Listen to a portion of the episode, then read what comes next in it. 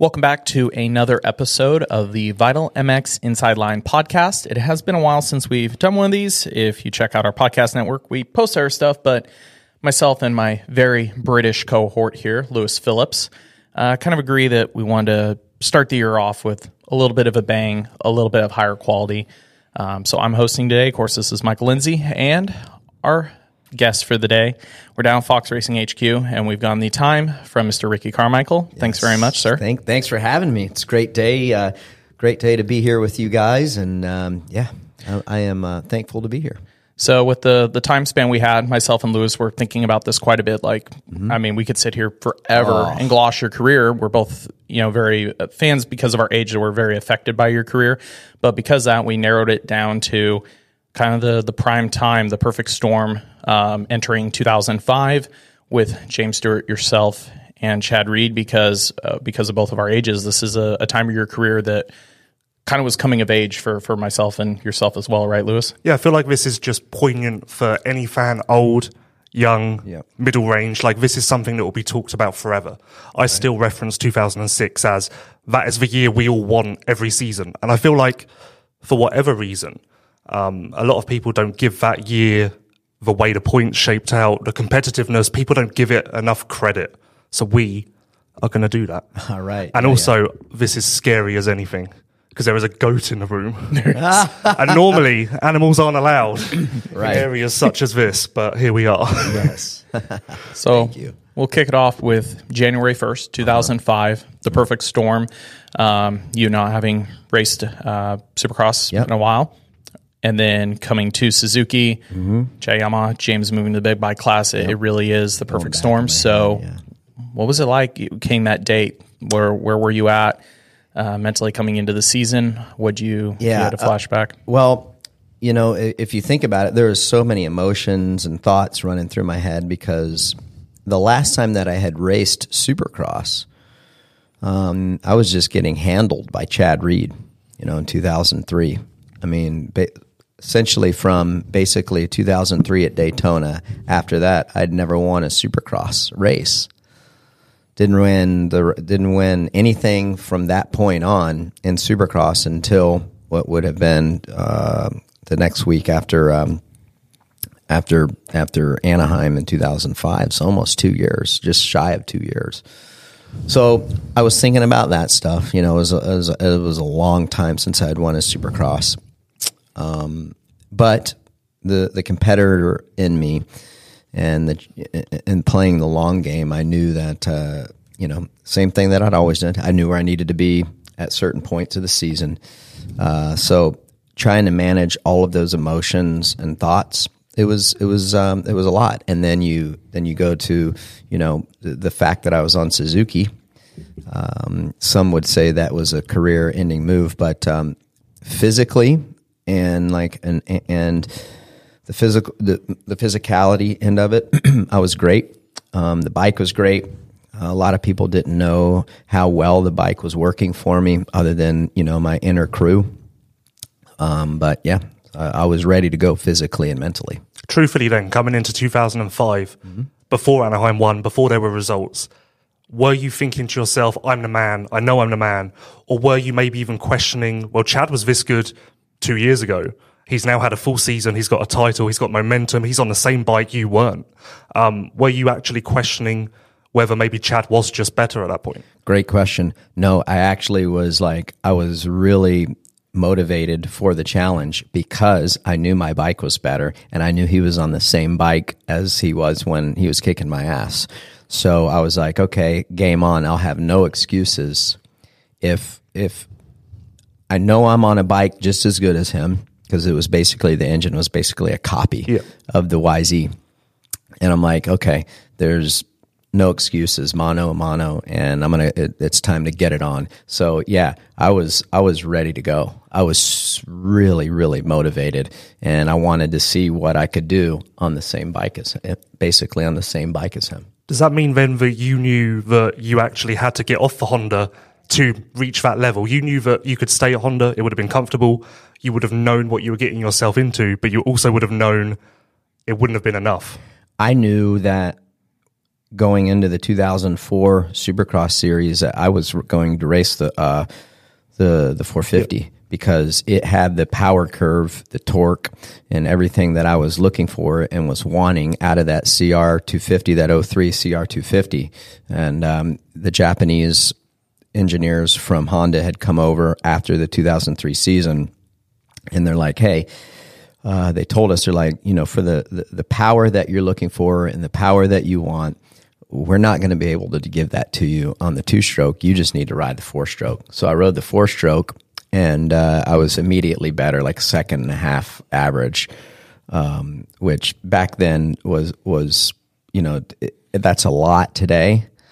Um, you you could never find that that kind of time today, but uh, back then that was like the gaps, you know. So anyhow, uh, I had a lot better, uh, faster average. So anyhow, fast forward, I knew that uh, the Honda deal didn't work out, so I knew I had to be on something uh, very close to that YZ and that that's how I ended up. So I knew I was going to be. I had a really good chance, and I was ready for the challenge, and wanted to see how I'd stack up against him.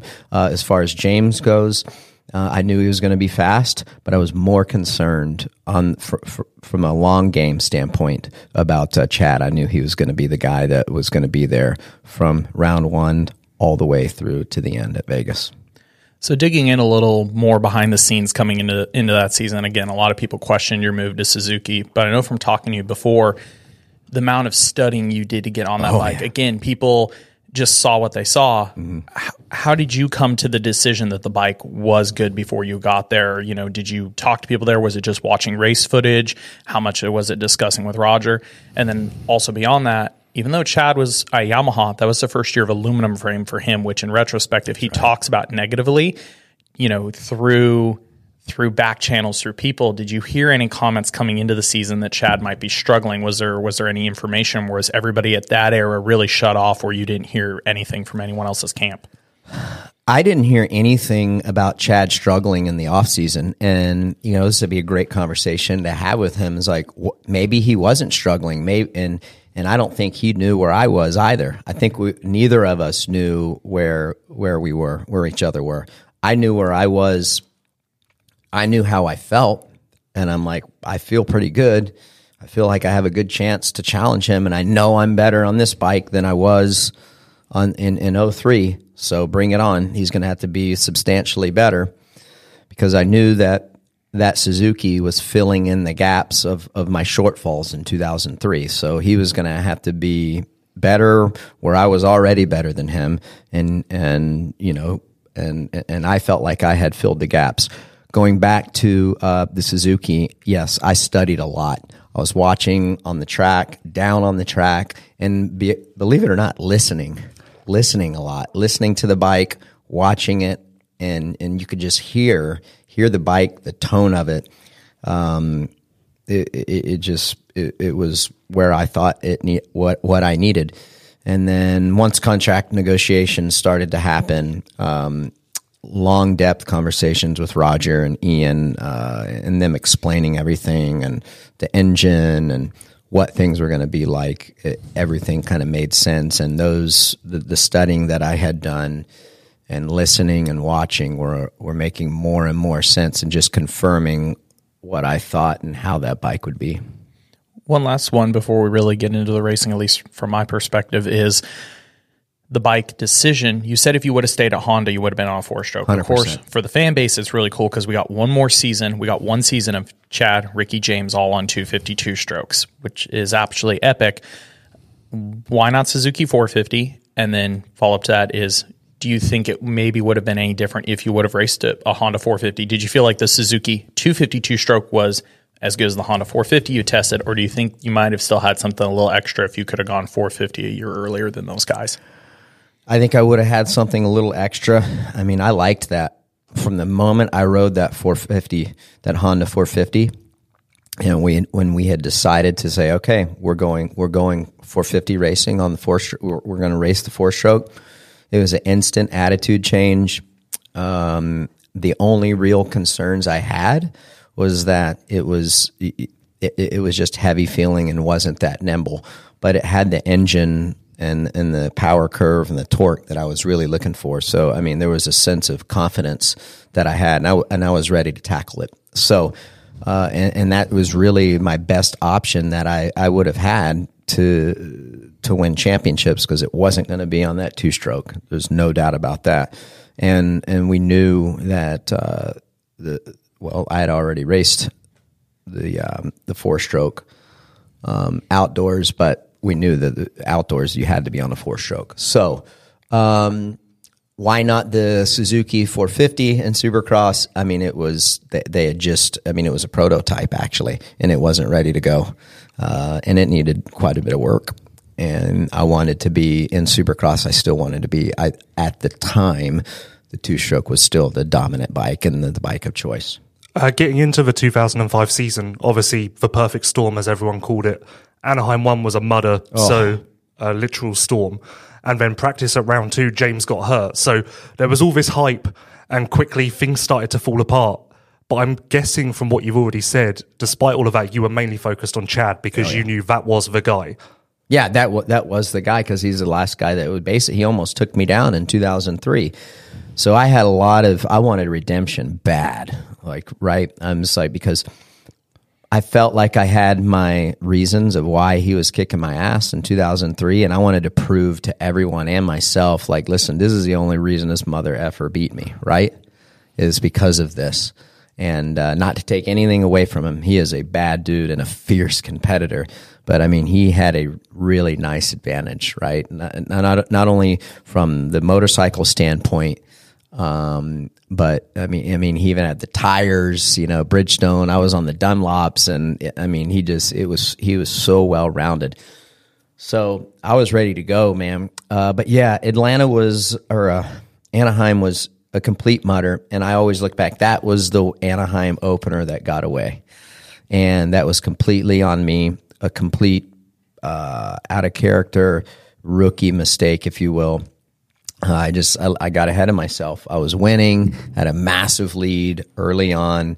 I was jumping that triple that no one else was really doing, and uh, yeah, I just I, I, honestly I tried to be a hero, and um, yeah, it, it, it didn't work out well.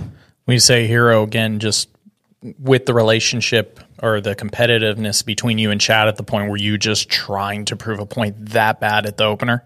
No, it had nothing to do with Chad. I was just like, I was feeling it, and I was just, I was just like, that was a, that was more of a me issue and and a and uh, and a battle with myself personally, because Chad was nowhere to be found. I was just kind of had my for that particular race. I, I had my sights or, or, where Windham was there, and I knew him like, okay, he he is a really good mud rider, and there's a good chance that he he could challenge me. So I was just trying to gap him and I knew and I knew I had Chad covered because I was kind of looking at my peripheral vision and I could see Chad was having his difficulties. So, um, yeah, just trying to pull a lead, and um, uh, that that ego got me. I um I have never asked this of a guy because I never thought it mattered, but you kind of hinted at it there. The fact you never won a one was that on your mind when you were racing, when you were going into 2005, and does it even bother you now? Because I look at it as you won championships. Who yeah, cares? Yeah. yeah, But is it something that bugs you? Uh, looking back now, yeah. yes, I'm like, damn it, I wish I would have won that one. But at the time, I wasn't necessarily focused on winning Anaheim one. No, I just wanted to win the race. I didn't care. It could have been five races into the season, and, and uh, same situation had nothing to do with the opening round. Do you find it funny that Eli Tomac just finally won A1? Because we, same thing, bring up to him in the press conference, and he's like, ah, it's, it's just a win.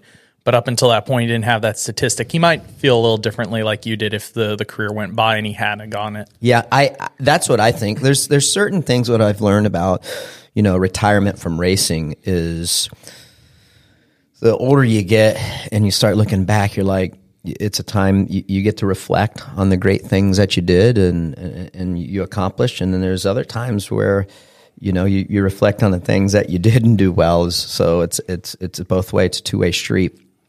But I think that um, yeah, it's just a win, right? But ten years from now, when when we're talking and Eli's talking and and he's reminiscing about the things that he's accomplished, this is one of the ones he's going to be like, damn, that was awesome. I'm glad I got that win. I wish I would have.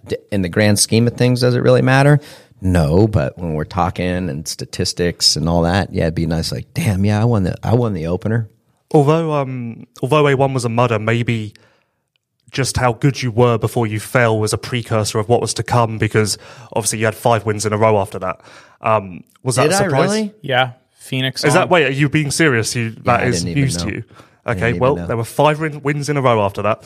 Um, um, at that point, like, were you maybe as confident as ever? And clearly, I guess it surprised you back then because you're surprised now. yeah wow i didn't realize that um yeah uh it, it didn't surprise me um in a way because like i said i was so confident about that motorcycle and um a lot of it you know it was almost like a flashback to 2003 because i gained a lot of points on chad at the beginning of the season and um, yeah, it, it didn't come as a surprise. It was it was just a fantastic feeling. And what was really cool, I, I remember, I was more happy like after the first win, the second, or after second and third win. I was really excited for the team rather myself because you know I'd had I was very fortunate, had a lot of success um, up until this point that I was just happy for them. You know that they were able to get these wins and and, and, and enjoy this success.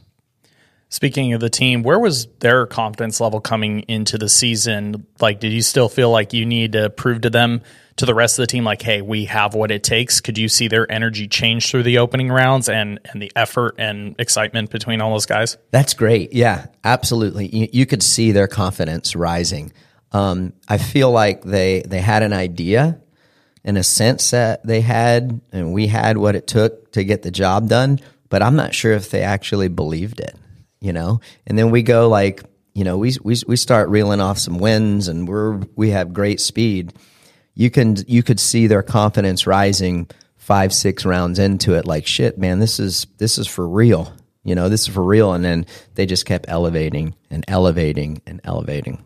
Have they ever said to you now, like, um, yeah, we in the preseason of 05, we were telling you we were good and we had this, but we weren't as confident as we thought. Like, have they ever told you that years on? No, they they haven't. And you know what? I'm gonna I'm gonna ask those guys this week. I'm gonna say, hey, in 2000 going in 2005, did you think we were gonna do what we did?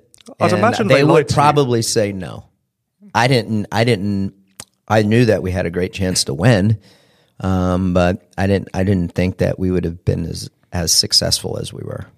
So getting into that opening stretch, you did reel off five wins in a row, and one of them actually surprised me when we were looking back. Is I forgot that it went um, A one, Phoenix, A two, San Fran, A three. Then we went to Indy before we went to San Diego 05. We had one East round shoved in there. Oh, I was I was thinking when you guys told me, wait, five in a row. Wait, Yeah. What? Yeah, I had to go double check AMA archive because I was like, wait, Indy was between A2 and San Diego, so we had an East round in there. So as we get into that stretch of, of you reeling off wins, how do you feel like the dynamic was between you and Chad? Did it the attitude towards each other, like just the way he's carrying himself? Did you notice much of a difference after those first couple rounds? Well, I did. So it was funny because that was his, to your point, Michael, is that, that that was the first year on the uh, aluminum chassis. And I remember when we came back to Anaheim, I believe it was after Phoenix, you could see like one practice he'd have a skid plate on his bike and then the next practice he wouldn't have a skid plate on his bike. And I like I and and you have to understand like I grew up all on steel chassis. And then when I went to Honda, aluminum, aluminum chassis and experimenting all that stuff of what works, what doesn't work. You know, I'm looking for flex. You know, I'm taking this off of the bike. I'm putting this on the bike to try to to try to get that aluminum chassis to work. When I saw them guys struggling and, and doing things like that, I knew that they were in a tough spot. And I'm like, oh, okay. And and it's funny because uh, you know, Mike Gosselaar and I, we would we would make comments about it, and and like, oh yeah, they they they weren't in a happy spot. You could see that, and and we were in a great spot. I mean, we weren't changing anything on our motorcycle. It was it was so good. So yeah, now we're three or four races in, and when you can see that they were searching, we were in a great spot. And at that point, when I saw that, it was like blood in the water. So then I'm thinking, okay, I'm going to stack as many points up at the beginning of the season as possible because eventually they're going to figure it out. Their, their, their setting is going to get better. They're going to figure out, okay, okay, we found this, you know, whether it be this on a chassis or we found a suspension setting that's working really well for us. I knew that if I could stack as many points up early, that it's going to be tough for them to get us.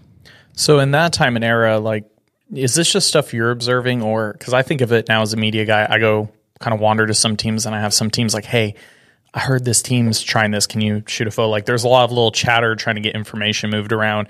Is this just stuff you guys are noticing down the starting line, or kind of same thing? Do you have people coming up to the pits going, "Man, they're they're chasing their tail this week and they're throwing stuff left and right at this bike," and you guys are all sitting there kind of rubbing the hands together, like, "Yes." Yeah, it was no, it was more stuff that we would just visually see on the weekends, and um, you know, it, it's kind of boring. Like, uh, uh, I feel like my my story is a little boring for stuff like that, and and like if there was any kind of dirt or anything like that, because I really didn't, I really didn't give a shit about like uh, about dirt and like what what this guy was doing, or hey, they they tried this this week during practice. Like, I didn't I didn't care and and a lot of it comes from my upbringing. I I did what I knew I could do they're gonna they're my competitors are gonna be trying things they're gonna be doing things but all i know is i'm gonna do what i think is best for me. I'm gonna control what i can control. And you know what? Whatever my competitors are doing whether it was james or chad or early on in the years with kevin and and, and all those guys it did, it did they're going to do what they're going to do. I need to focus on what i need to do. And you know may the best man win. Do you think that dynamic is missing from today's racing with so many riders that train together, do facilities and stuff. Because now it's little drama times. I talk to riders, oh, I saw this guy doing this this week, or I was talking to such and such. And you struggle. I rode with this guy last week where you kind of had your own thing. You had some training partners, but yep. I feel like very much there, there's very few guys anymore that I feel like really focus on themselves and and keep as much chatter out. Yeah, so I feel like today's today's world, and I feel like it, it's it, it, it's a great thing because they all have. We're seeing a, a generation that has come up through riding at a facility with everyone. That's why I feel like a lot of these guys do a lot of the same stuff because they're just mimicking each other, right? So, um, it, like I said, it's great for racing, but then there's no real individuality if you if you think about it. And and what's ironic is you look at the guys that are winning championships, multiple championships. Okay, those those are the guys that have grown up not riding at facilities for the most part. I mean, Eli Tomac hasn't. Maybe Cooper Webb, um, but I I mean the Lawrence brothers they didn't grow up at a facility a facility so you, you start looking and deep doing a deep dive you're like wow so i still think there's an element to riding by yourself and doing your own thing and uh, yeah i so i know it's i didn't directly answer your question but i don't feel it's necessarily the guys saying oh i saw this guy do this this week or i saw this guy do that last week i think it's more along the lines of they do the same shit so where you know like at that point it just be, becomes who's a gamer and who isn't. Like who can show up on game day and make it happen because like I said they're they're riding together so what's going to be the difference? I think it's the guy who has the mental capacity to go out there and make it happen on race day. So um, you won five in a row, and obviously everything was going your direction at that point. Um, that brings us to San Diego, which I tell everyone I believe is the best race I've ever watched. Really? Because just for the dynamic, the fact that Chad was really almost out of it at that point. Like all the momentum was with you. Um, you had a five, six second gap. You no one runs Ricky Carmichael down. Yeah.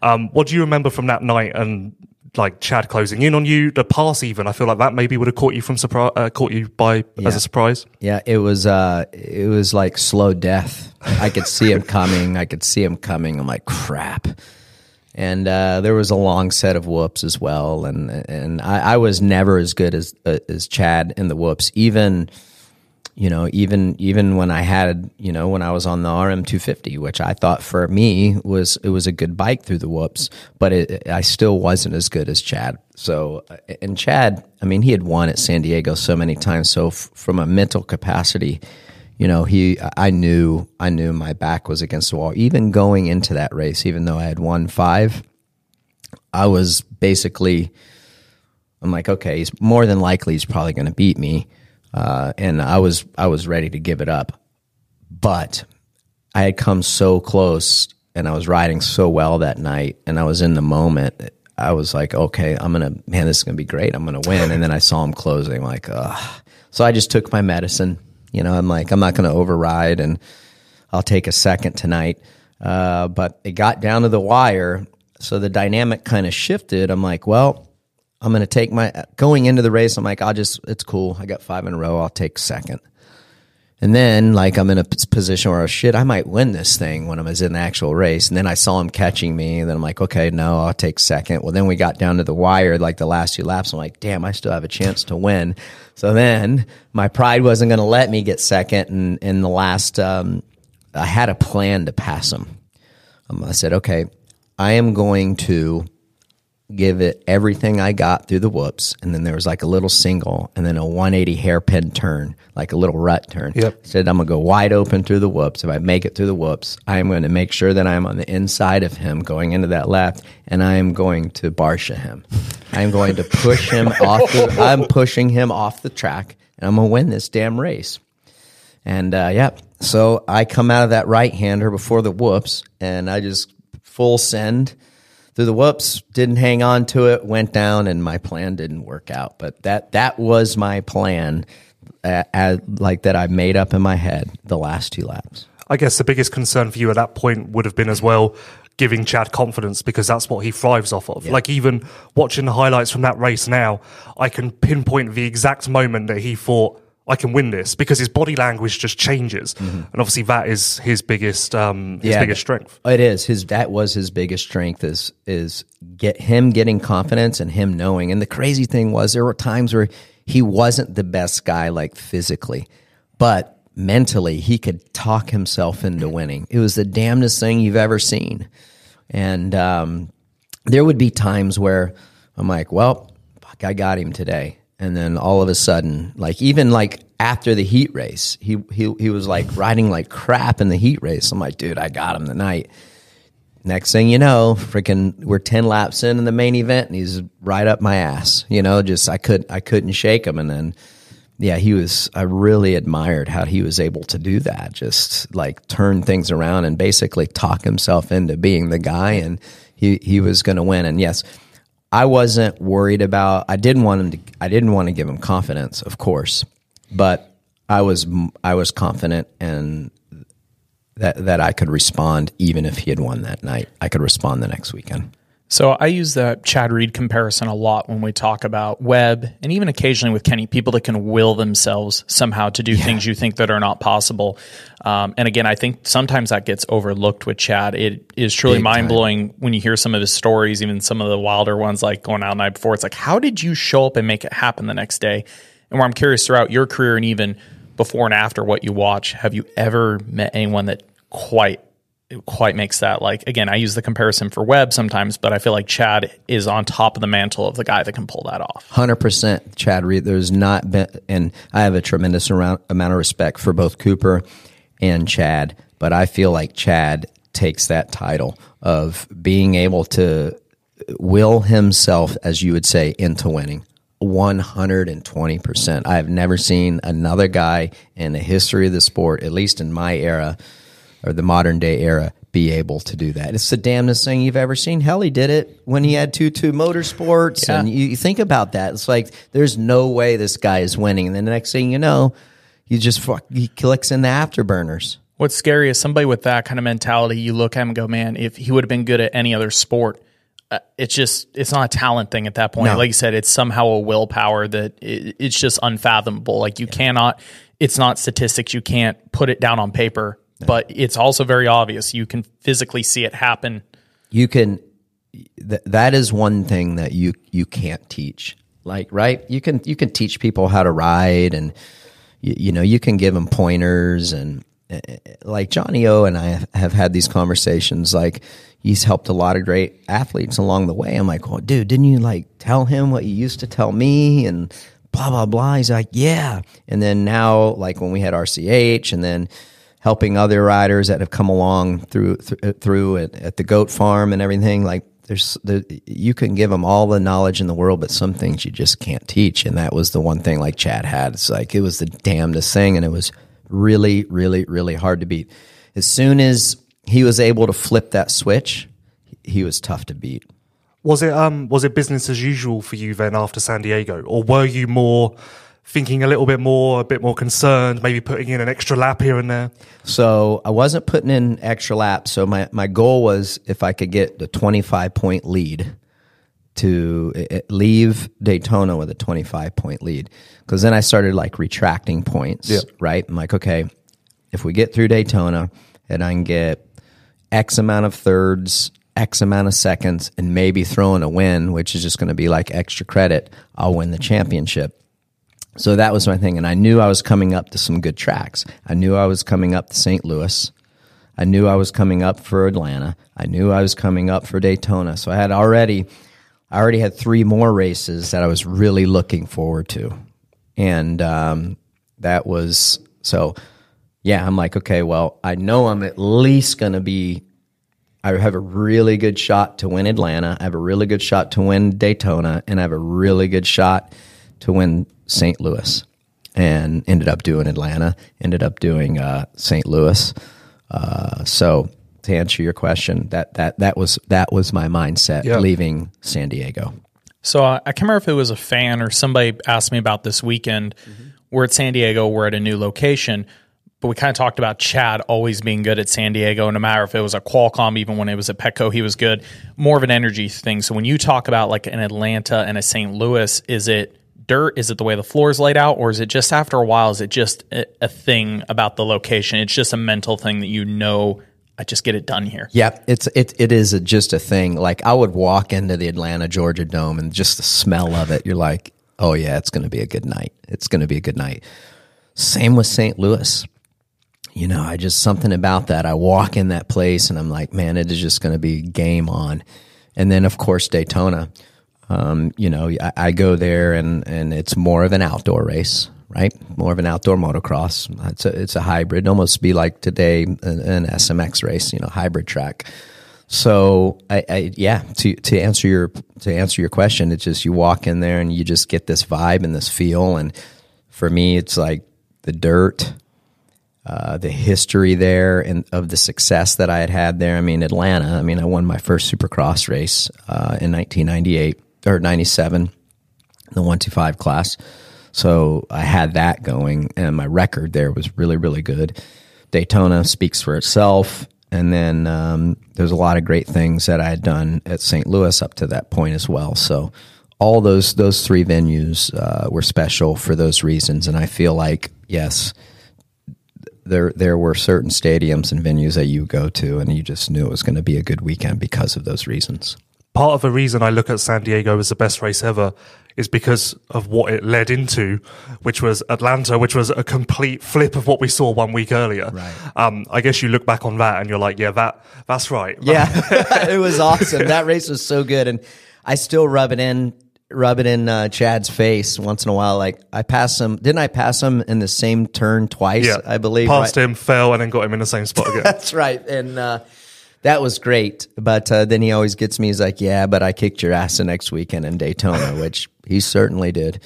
Um, that was yeah, that was just an epic battle at Atlanta. Listen, at this level, especially a guy like Chad Reed, when you're racing and and you pass him, you go down, you pass him again. That is rarely can you do that. You know, spot a competitor of of his na- of his nature, of his talent, and just how accomplished he is to be able to do that and still win was was a special night. And uh, it's crazy because then I go back to you got to then the the the emotions and the thoughts of going back to you go back to 2003 where there is no way in hell I would have been able to do that. Right? He was just that. That's how far behind I was. I think, like on the motorcycle side of things you ne- so uh, I, I couldn't believe what I was doing almost. I'm like, wow, there's no way I would have been able to do this in 2003. That's the level that uh, the Suzuki had brought me to. What's the interaction like between you and Chad kind of in between these races? Are you two really cordial on the podium? Is there frustration? Like even in San Diego, when you get beat, can you hold the emotion back or do, do you think you may have let him show a little bit that it irritated, you know, that you're frustrated, you get beat? Do you see it from him the next weekend when you pass him twice in the same race? Or again, are you two such per se gladiators at this point that you're keeping it to yourself? It's just a handshake on a podium and then wander off? No, I think at that point, um, you know, I think from a competitor standpoint, we were in great we were in great spots. It's like you got me today. And then, you know, obviously we're pissed off. There's no doubt we want to win. We're fierce competitors. But at the same time, it's like, okay, you got me today. And then I got him in Atlanta, you know, and then he got me at Daytona. It's like back and forth, back and forth. It's, I think we were, we were not necessarily pissed at the person for beating us. We're pissed at ourselves because we didn't get the result that we wanted because a, either A, we made a mistake or B, we fell, we fell short. We just didn't have the speed. So I can't speak for Chad on this level, but that's what I was just more disappointed at myself, San Diego, of why I got beat and what I could have done done differently, like on the podium, and just giving him respect, like, "Hey, great job, you kicked my ass tonight." And I would feel that, like I said, that's why I can't speak for Chad, but I feel he would be the same way, like Atlanta.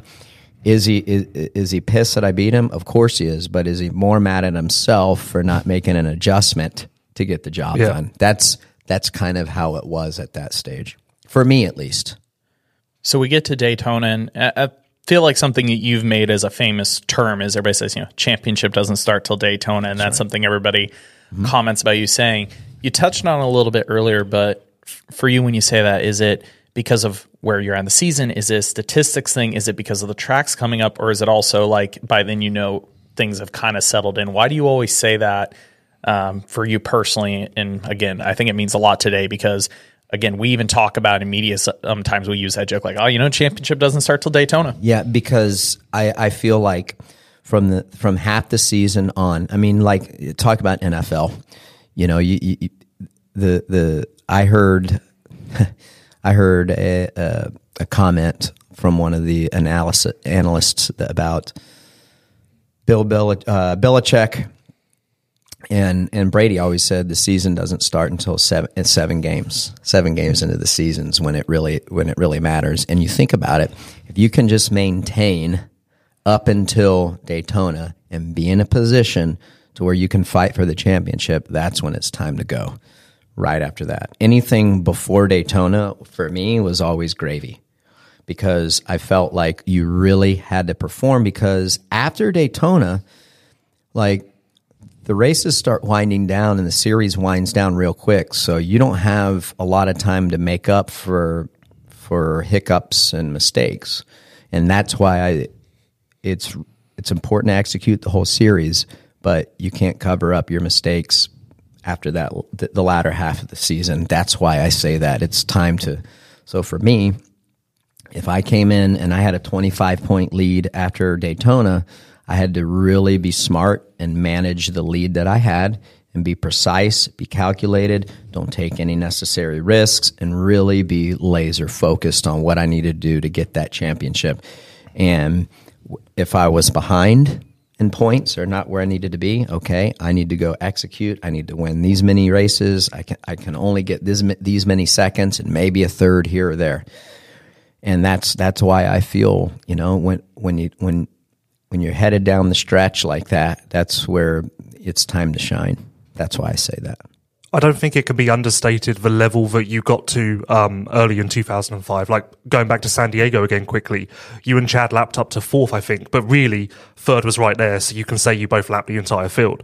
Um, that's unheard of. Like, so the level that you both got to was phenomenal, and that also makes what you did in Atlanta even more remarkable. Yeah, it's it's crazy, and I don't the level that we were riding, and I go back to not only yeah San Diego, but then Atlanta. Yeah, that that level that we were riding at was absolutely incredible. But at the same time, it almost felt effortless. It truly did. It just you know thing things are happening so fast, but it was almost like it was in slow motion. And um, I go back to I know I'm jumping forward, but th- this I had the same kind of feeling at Orlando, my final professional Supercross race with James. The level that we were riding at was so high, but at the same time, it felt like everything was in slow motion.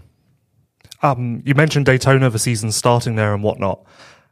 That obviously is a mindset that works, but how do you also manage that whilst keeping your pride at bay? Because obviously Chad beat you in Daytona, Yeah. which must have hurt. Then James was coming back, so there's all this noise, hype.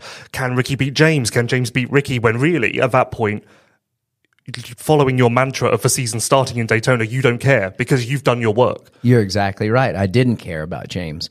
And actually, I was using James as a I was wanting to use him as a tool to try to to try to get in between Chad and I. Yep. So it, you know, it could have worked against me as well. You know, he you know, uh, let's see here, Chad win, James gets second, I get third.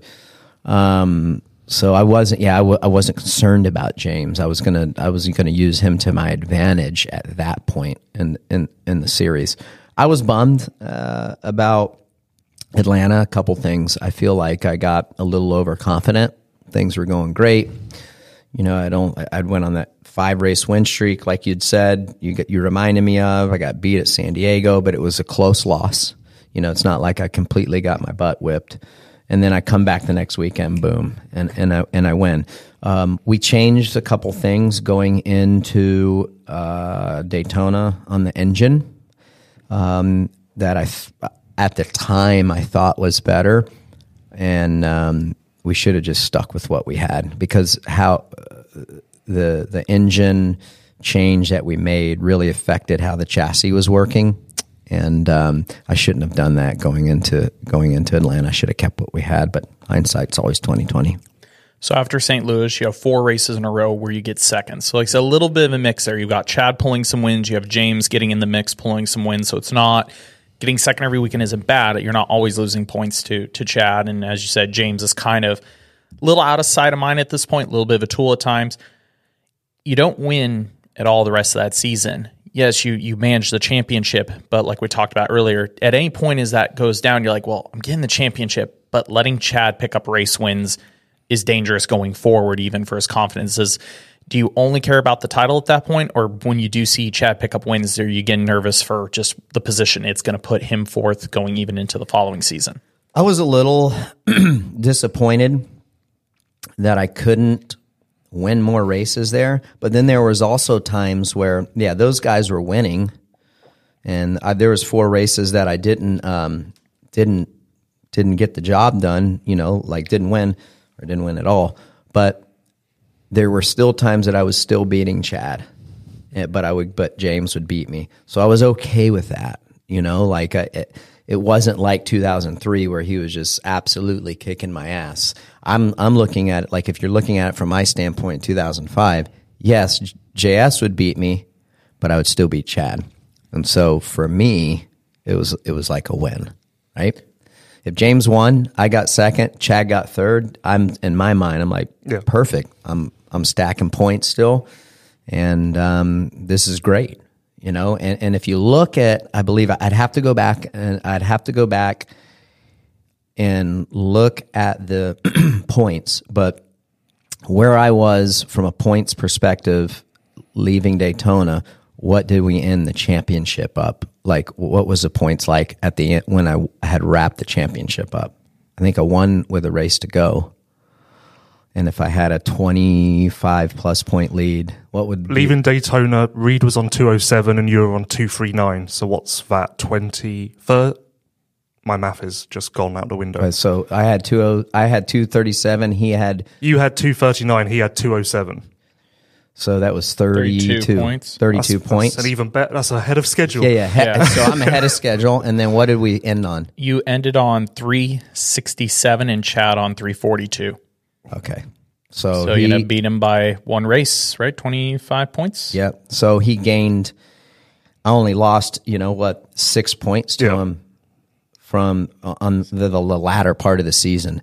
So for me, I, I held him pretty close, and I it, like massive difference from 2003. So like like I said, I, I really dug into stuff like that, and if you look at it, you just don't look at it from the surface. You dig deep to me, that was pretty. That that was really solid for me. Now, as we start to wind down the Supercross season, your main competitor is about to change. Mm-hmm. It's going from you having to think about Chad every weekend. James is out of sight of mind, but he's about to come square into your mind. You come outdoors. Um, a couple of those races again, where you're using him as a tool in a, in, in a sense, but you're seeing how he can ride. Are you so focused on Supercross this doesn't cross your mind? Or are you starting to think, oh man, outdoors with him? Oh, Yeah.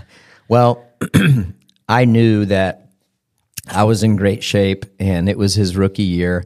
I knew he was going to be fast. And I, I really I wasn't underestimating him. I knew what his abilities were, but I liked my chances better. I knew I was in better shape than he was. I knew I was going to be on a 450 and he was going to be on that two stroke. and it's funny, we've had conversations about it. Like, there were times looking back, I honestly am like, dude, that, that poor guy. I feel so bad for him. He is just getting annihilated by our horsepower and our torque that these 450s have compared to the 250s. And really, he it was an uphill battle for him. He was going to he was going to a gunfight with a knife, and it's, it was going to he was going to have to do some special shit in it for for him to beat to beat us in a championship. I mean, it just it, was really it wasn't a play, it wasn't level playing field. so you get every overall in outdoors, anyways. I can't believe that. Look at again. You you know you had the knife the gunfight comparison, Yeah. but still, I mean, at the levels James could ride, are Oh. are you surprised at all looking back at that statistic that he still couldn't get one overall away from you um, during that season, or Yeah. do you think that still shows a mix of his youth and the disadvantage of the bike? Yeah, I think that um, I think it is amazing now. Like we we kind of talked about it. We talked about it a little uh, a little earlier. Uh, when you when you when you retire, and then you're able to reflect on what you were able to do, some of the great accomplishments and accolades, and then look back on things that got away, things that you didn't accomplish. Yes, now looking back, and since you mentioned it, it, it is amazing. You think of the talent that James had and all the things that could have gone wrong with me. You know, I go back to like Southwick 05. Well, I only lost two motos that year. So one of them were South, one of them was Southwick. Like, how did he not pick up one there? You know, um, the other the other one I lost is the one where he jumped on me. um, so, and he he went down on that. We both went down on that one. So obviously he wasn't gonna he wasn't gonna get that one. But yeah, I mean now now I never really had thought about it until you you you talk about it now. It's crazy that he didn't, and and it's crazy. And this is I didn't think about it and really look into it, but the older I get, and I think like how many times Chad never got an outdoor when we raced together. I mean, it's really sad when you think about it. And and just think about how good he was in Supercross. I mean, good in general. And just his ratio against me in, in, in outdoors. And I don't want to sound, I'm not trying to sound cocky or anything, but when you look at the numbers, and that's what always blew my mind about Chad. I'm like, how in the hell can this guy be this good in Supercross, but not be more of a challenge in outdoors? It's the damnedest thing you've ever seen. It's, it's, it blows my mind. Like, how can this dude, I mean, cause this much heartburn, cause this much heartburn for me in Supercross, but just he's really a non-factor in outdoors. Have you ever had that conversation with him? Like really deep, like why like just looked at him and go, Man, why couldn't you beat me? Like Yeah. I, I hate to put this on a- it Why actually just beat me? actually now sitting here today, like I'm sitting here, I'm, I'm not, I'm not super pissed, but uh, like I'm kind of like, dude, what, how, how, why did you challenge? I, I'm mad that he challenged me so much in Supercross, but didn't in outdoors. I'm like, dude, Why'd you take the summer off and let me have it easy? Yeah, right. Like I wish you would have challenged me the whole time or gave me less heartburn in Supercross and been a level playing field, right? Yeah, I haven't had this conversation with with him, and I would love to. I'm like, dude, ha- like, tell me the difference. Like, what is the difference? Like, what? Yeah, what was his approach? Maybe maybe not to pat you too much on the back, but maybe we could just chalk it up to it, it took everything just to be a competitor against Supercross. to somebody couldn't race you all year. Yeah, I mean, I don't know. Like, yeah, I mean, you know, he could race all year. He just, I just felt like he just didn't have the speed in outdoors. And to me, like to me, outdoors is easier. Mm-hmm. Supercross is way harder, in my opinion. I mean, precision, the track is tighter. I mean, everything like outdoors, you just twist the throttle for the most part, right? I mean, and it's just, dude, he couldn't do it. Just maybe a little bit difference where we're talking about his gamer mentality, just like you had the ability I mean- to maybe just suffer more now. Yeah, I mean, I, I definitely, I for sure, I felt like I was in better shape, but I don't know. Maybe, maybe there was an element there. He wasn't willing. I, I know he wasn't willing to hang it out as much as I was. That's for sure. And and, and I think going from 2003 to 2005 and then on, I knew that if we were both the same speed, I knew I was willing to ride that edge, and I knew that he was willing to not ride that edge. And essentially, that would be the reason that I would get him. You keep talking about how in Supercross you're focused on Chad because you know he's the guy. Um, how different is your mentality outdoors then? Because really there is no guy for you to focus on. So then you kind of are battling within your own mind, and that's a whole another game that's difficult to manage. So like, how do you stop yourself from getting too confident outdoors, and even keep it interesting when you're doing perfect seasons, and if you're not doing perfect seasons, you're winning all but two motos. Yeah. so you just you, take it one race at a time, and then but also you, you have the long game. Like I knew there were going to be races where they were going to be really challenging, and they're going to be good, like 20, 25 minutes into the race, and I I just I just knew I just had to be there, and eventually I would wear them down each and every weekend. It really it was hard work. Don't get me wrong, and and I knew that I could be beaten at any moment. Like that was the thing. Like yes, I knew that I had a great chance to win, but I also wasn't going into each race saying I was going to win. I was like, man, I hope I don't get beat this weekend. I'm just going to give it 110%. And if I do that, I have a good chance to win, but this guy could still win also, you know?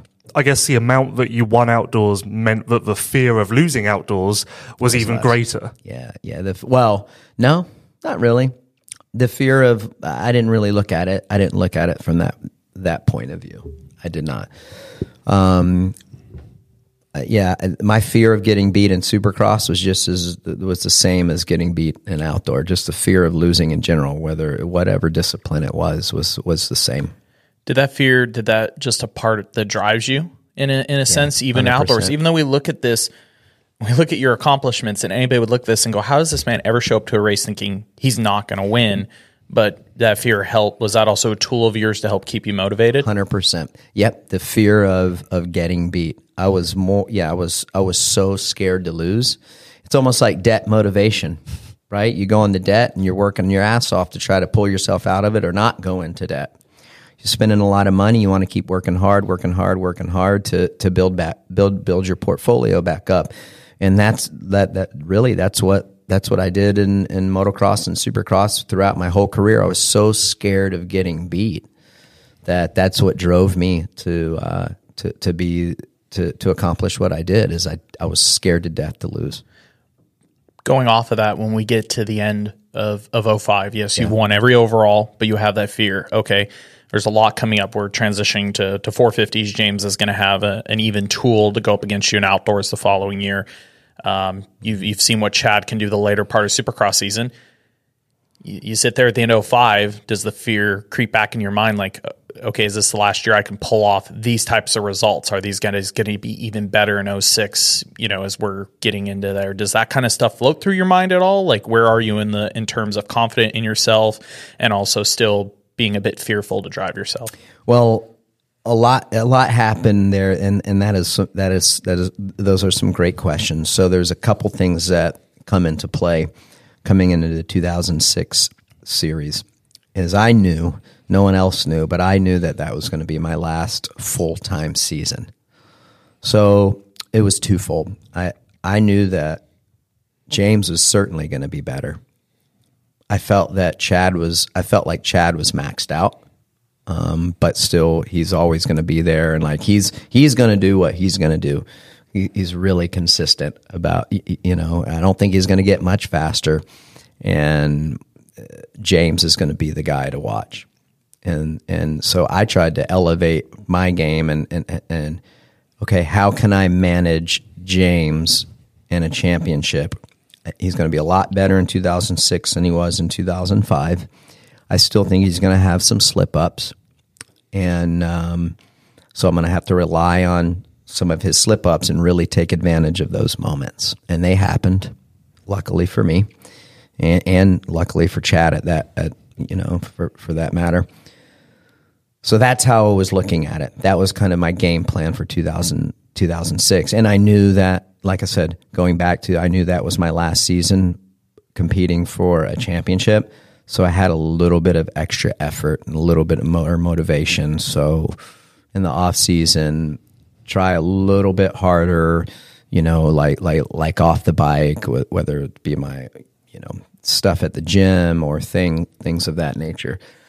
So that that was really that that was it going into the 2006 series. Um, as I say that, I was kind of happy because now we're riding the now we're riding the four stroke, and it made it made things a little bit better. I think the bike was my 05 RMZ or my, my RM 250 was awesome, but I needed more for 2006. I needed more, and uh, the 450 was perfect. It gave me it had that torque, that power, that low RPM horsepower that I that I really enjoyed and liked, and that that really fit my style. That was going to be the the game changer that I need to try to win Supercross championship. So honestly, in your heart of hearts, did you believe that James could be there for the entire season? Yeah, I did. I, I knew 2006 was going to be, if I could get him in 2006, I, I knew that that would probably be my last time of winning a championship against James in Supercross, just because he, I, I knew he was going to figure out figure it out eventually, and you can only win on a technicality for so many years, right? He's going to get better. He's almost like a version of of I was in '99 and 2000. Eventually, you you figure it out, and um, and I feel like that's exactly what happened. I mean, look it came down to the wire at Vegas, right? Whoever uh, may may the best guy's going to win.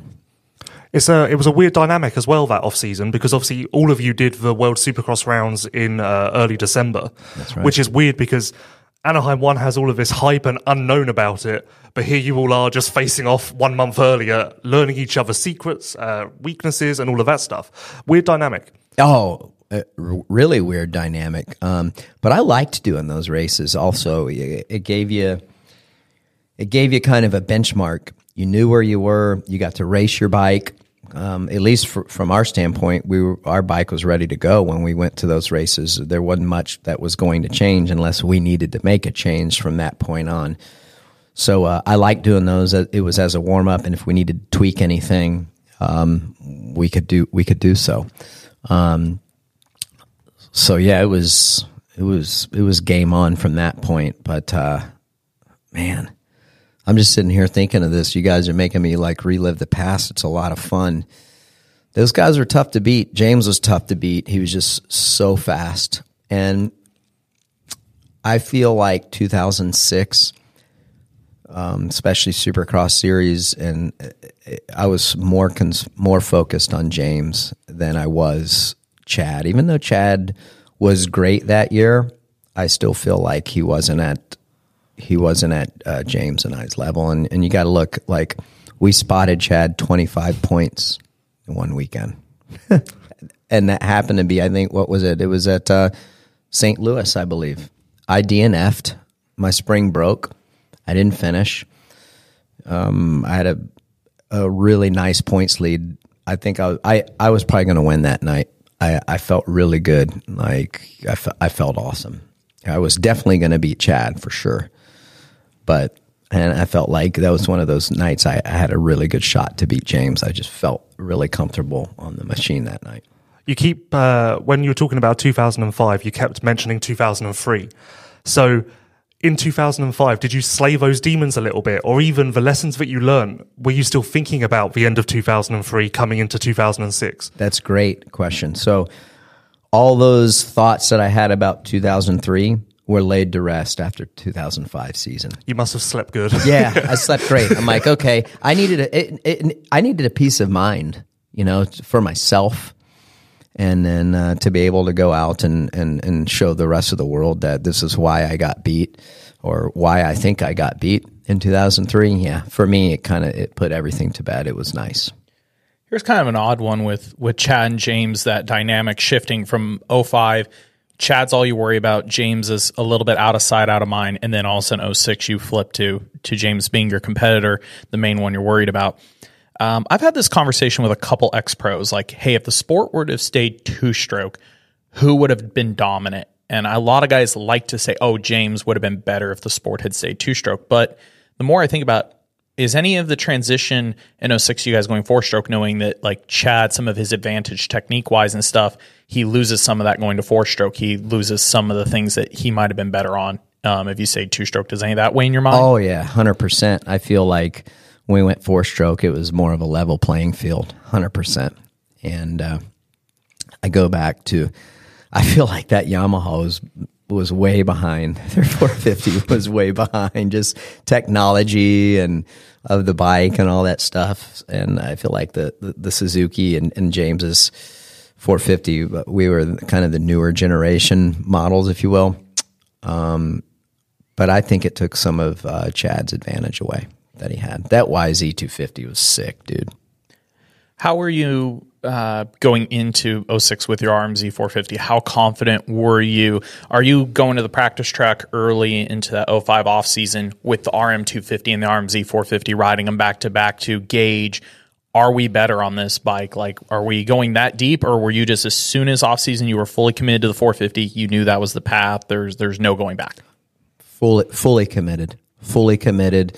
We are not going back. It is better. There's no there's no sense in even bringing out the bringing out the 250 because we are we are not going back. The the 450 is that much better.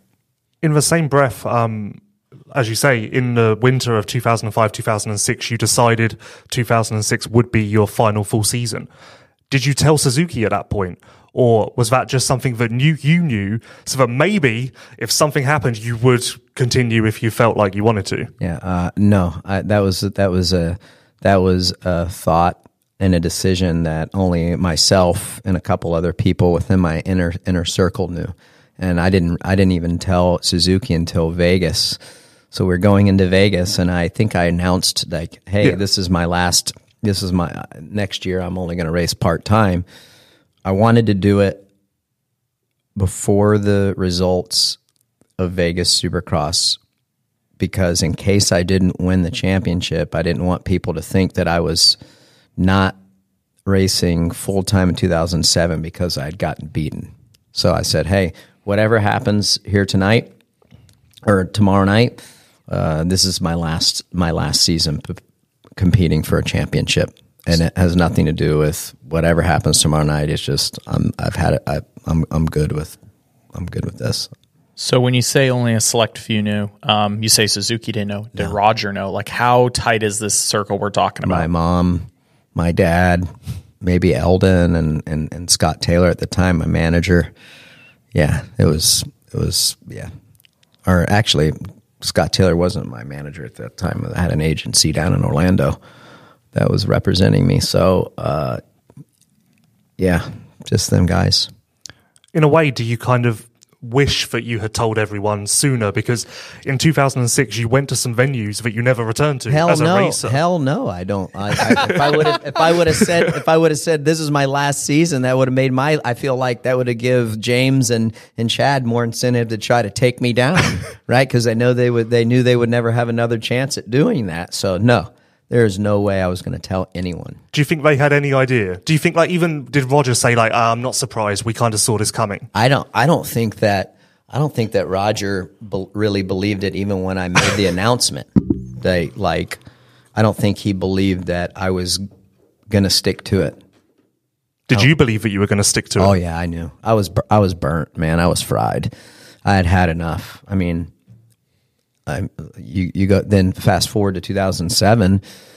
I was in a great spot. I felt really good on the bike that year. Uh, probably the best I'd ever felt for the most part, and it was uh, yeah. I had every I had every opportunity to keep racing. I mean, Roger's like, "You sure you want to take off? You sure you want to take off?" I'm like, "Yeah, I'm, I'm sure. I'm sure." With how intense 2006 was, then you say you were burnt. Um, was that just not enjoyable for you at all? Yeah, just I was I had, I had had a belly full. I was I mean just so many, you know. I mean just all those years of having to answer the bell and you know I, I had felt like I had I had accomplished everything that I wanted to accomplish. Like, and I go back to so I had won in the 125. I had won on a steel chassis 250. I'd won on an aluminum chassis 250. I'd won on an aluminum chassis, four stroke. Um, I'd done everything, you know. I'm like, I had these these goals. I'm like, after I went on a four stroke Supercross championship, what else is there to do?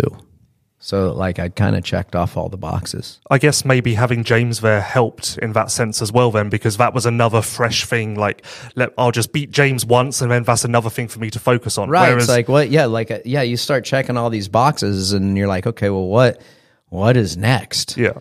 You know, and like, I mean, I could have kept racing, and then after James, you know, okay, how many years can I try to beat James? Uh, but I knew eventually he was going to be the guy. Sorry, and um, I was, like I said, I had had a belly full by that point. I, I knew, I knew when I signed my Suzuki contract in 04 that I only had two more full seasons in me. I knew that. So as we move towards 2006 with James, he becomes your main competitor. You know Chad a little more in and out at this point. However, you've grown up near James. You've seen him since a kid. You were technically teammates at Kawi. Um, you guys are both in Fox. You're both in Oakley. There's some weird dynamics where you've got similar people around you a little bit. How well did you know him as a competitor coming into 06? Did you kind of know him inside out, what to expect, or was there a lot of unknowns going up against him for an actual championship? Yeah, I knew. I knew his tendencies, and I had a I had a really good vision and uh, and thought on him as a con- as a competitor for sure. I knew, yeah, I knew his tendencies. I knew what he was great at. I knew what his shortfalls were, and um, I knew what I needed to do to give myself the best chance to win um, a championship against James. Yep. I mean, uh, really, that's that's as simple as as simple as it is. I mean, you could just you knew he was going to be the next guy, and uh, but but I knew that it was going to be hard 2006 to do it, and I was going to need some help, and I and I got some help. He had some mistakes. I mean, I go back to 2000, yeah, St. Louis that year. I mean, had St. Louis not happened, he probably would have won the championship, you know. And he went down, couldn't get his bike cranked, and ends up, you know, basically not finishing. obviously 2006 was a very unique season, even for you as a racer. Um, leaving Daytona in 2006, you had a two point lead over Chad, crucially, and 26 points over James. So with James, the plan was still kind of in play, but Chad was obviously a much closer. So do you remember where the stress levels were at um, leaving Daytona, the midpoint of the season in 2006? Because, okay, Chad is nipping at your heels, but in 2006, maybe he's not the guy to be concerned about. So it, weird dynamic again. Yep, another weird dynamic, and uh, I felt like I was in a good place against Chad. There, I knew it was going to be hard, but I was more focused at this stage on on James. You know, I'm like, okay, he is the guy, and I knew that if I could run with James, I was going to be able to beat Chad because I didn't feel like, and, and it's no disrespect to Chad, I had a tremendous amount of respect for him and and his abilities, but I knew like my game plan was always to try to hang with James. If I could do that, it's gonna it's gonna give me that gap enough gap to beat Chad. Maybe in 2006, you were using Chad as the same tool that you were using James as in 2005. Certainly, and uh, so we'll, we'll jump to um, Vegas 2006 and what my game plan was coming into that race. Basically, it was winner take all for the AMA Supercross Championship, and um, I knew like like going into that round. I mean, I was really really worried for a couple reasons. Chad had always gotten the best of me in Vegas. I don't think I'd ever beat him in Vegas. Um, so I had that going against me. I wasn't really a fan of the of the track. I just never. I don't know. I just never could get with it. So we had that, and then um, yeah, there we were. So I had basically I I did like what Chad was able to do his whole career is I talked myself into winning. And I'm like not a big mental guy when it comes to stuff like that. I'm more of like a you work hard, you go out there and you, you execute your plan and what you're supposed to do, you're gonna win. Well, I was like literally talking to myself. I talked myself into winning that whole week. I'm like, dude, I'm going there. I'm gonna, I'm, I'm winning. You know, I'm gonna get a good start. This is what I'm gonna do.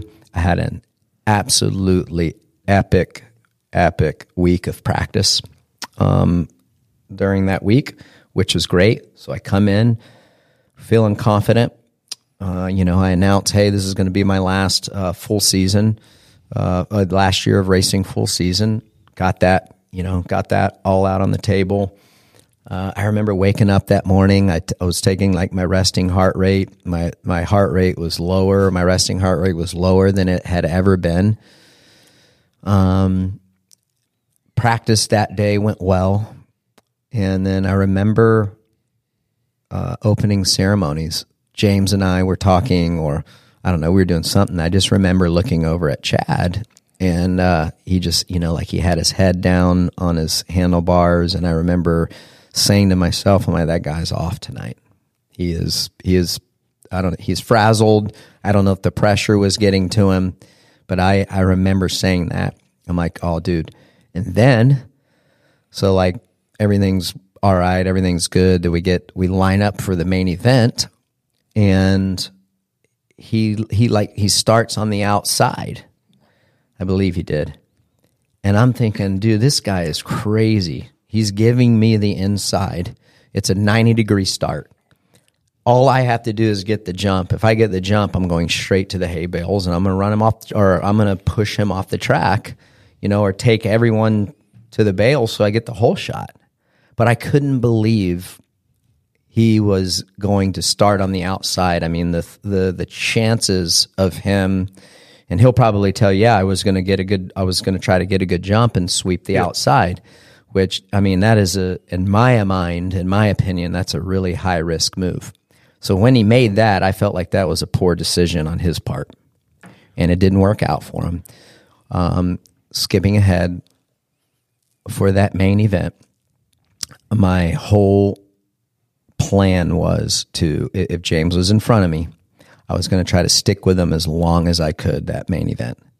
And if I could stick with him as long as I could and ride his pace as long as I could and not get arm pump, I said that will build me enough gap to where we get 10 laps in. I should have a, a manageable enough gap in front of Chad to where I can beat him. And that was, and that, and then, and that's exactly how it played out. As soon as James got up front, I said, all right, I'm going to, I'm going to follow him. And I could see Chad. Chad was a few guys behind me. I'm like, okay, solid there. I'm going to fricking follow James.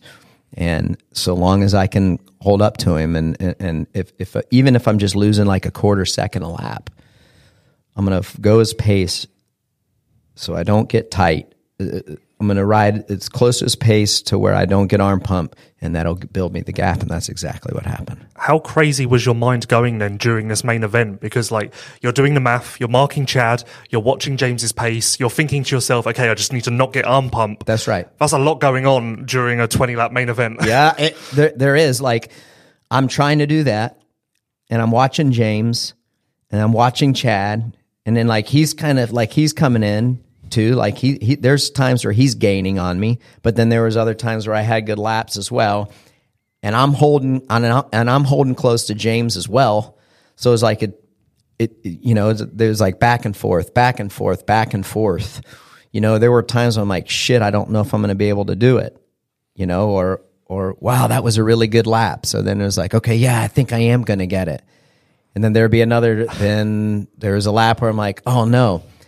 And yeah, I, I want to say like around lap mm, 15, there was this one section, I think, kind of like when we went back down that first lane where there was a triple and um, I could, I started marking and I started pulling like a quarter second away from Chad every lap, and then I knew I'm like, okay, I got it now. At this point, now I just don't screw up in the whoops, and I'm good. Was it weird all trying to to pace off James for that race? Because one thing I think, and this kind of falls into another question for mm-hmm. you, is James's strength. We all look at him, of course, as at times the fastest man on the planet. 100%. What he can do on a motorcycle, insanity. So your your strategy to race him is you have to push him until he makes a mistake because he will do it. But at the same time, he's going a pace at which you've is is scary. So your way of beating him puts you a little bit in danger yourself at times. Other than just Vegas, even throughout that whole season, trying to push that pace and run with him to pressure him to make mistakes. How many times during the season are you thinking to yourself, "I cannot believe I'm going this fast right now. This is not right." uh, not so much of that feeling in in 2006, more in 2007, but. Um, I've, I've talked about this a couple times. Like I, I knew there was a lot of like James is one of those dudes. If you go fast, he's just going to go faster. So uh, beating him just on on raw speed is going to be super hard. So there, yeah, I my goal for him to to try to beat him a lot of the times are just if I can just run close enough to pressure him into mistake and get him to fall off. That's how I'm going to beat him. Uh, uh, rarely am I going to be able to beat him in on speed, and if if I did beat him in Supercross, like if if, if he was like sixth, I, I I would say fifth to that fifth to seventh or eighth place, and I got the whole shot, then I had a good chance to win because I could build enough gap, you know, to to ride it out, like build enough gap those first ten laps, and then cruise this cruise the second ten laps. That was kind of my plan and strategy on trying to beat James in Supercross. So, but I didn't really realize the speed that we were going until like 2007. It's like there were those moments where we had, like I talk about Orlando. It's just, man, we are freaking flying. But it's it was like in slow motion. It's crazy. Well, even that that final main then in Vegas yeah. for 06, is that one of those races that just felt like it was taking forever? Are you sitting there going, just please, can the laps just get done? I need this to finish now. 100%. I'm like, damn it. But I was still on pins and needles, even though looking back, I had a decent gap, but it's just like I was just tense. You know, I, you know, it was slippery, it was hard. You had to be precise, and and I was. I rode. I honestly, we all rode a great race. We all rode a perfect race. I mean, only thing that could have been more perfect for Chad had he would have beat me, but um, minus his first five laps, I feel like he he rode great. I rode great the whole race. And um, yeah, there's nothing that I would really change from that race. So you finish that race, you know that's the last time you're going to race those two for a championship. But with all the nerves during that race being on pins and needles, do you have that instant deflation feel when you cross the finish line? Like oh my god it's all over? Or are you rolling the finish line and the nerves are still high and you're like I, I, I is it over can i not believe it? Like where where are you mentally at knowing that's the last one? I was like thank god this is over. Like i hated those positions. I hated being in that situation. Absolutely. I hated every single bit of it. Yes i was able to shine in that being in that situation but that was the first time i've ever been in that spot. Think about that. So that's your most tense championship. Yeah, I mean, you you you take it all the way down, and and I was a little pissed too that I was even in that position because I like in all of my championships I always worked so hard to not being that be in a must situation because I didn't know how I would do in a situation like that. So I was I was still pissed at what happened at, at, at St. Louis. I had that DNF because I never would have been in this spot because I worked so hard to not be in this position. So I was I was mad about that too going in here. So I'm like, gosh damn it, I worked so hard to not be in this the, this position, and then I get you know, but eh, but but that's the position I I was in because because we had the issue to to no one's fault. Um, but I'm glad that uh, I was able to answer the bell and, and I can look back and say, hey, I've been in a situation to where, you know, I had to win to win the championship or had to beat this guy to, to win the championship, and I was able to do that. Looking back on 2006, Mm-hmm. do you regret not being able to enjoy the moment more? Because, like I say, Yeah. that title fight is going to go down in history. That's not many riders get to experience that and win. Right. Um, but it seems like looking back on it, all you can remember is just how miserable you were, how difficult things were, and how you wanted it to be over. It wasn't fun. There's no part of that to me that was fun.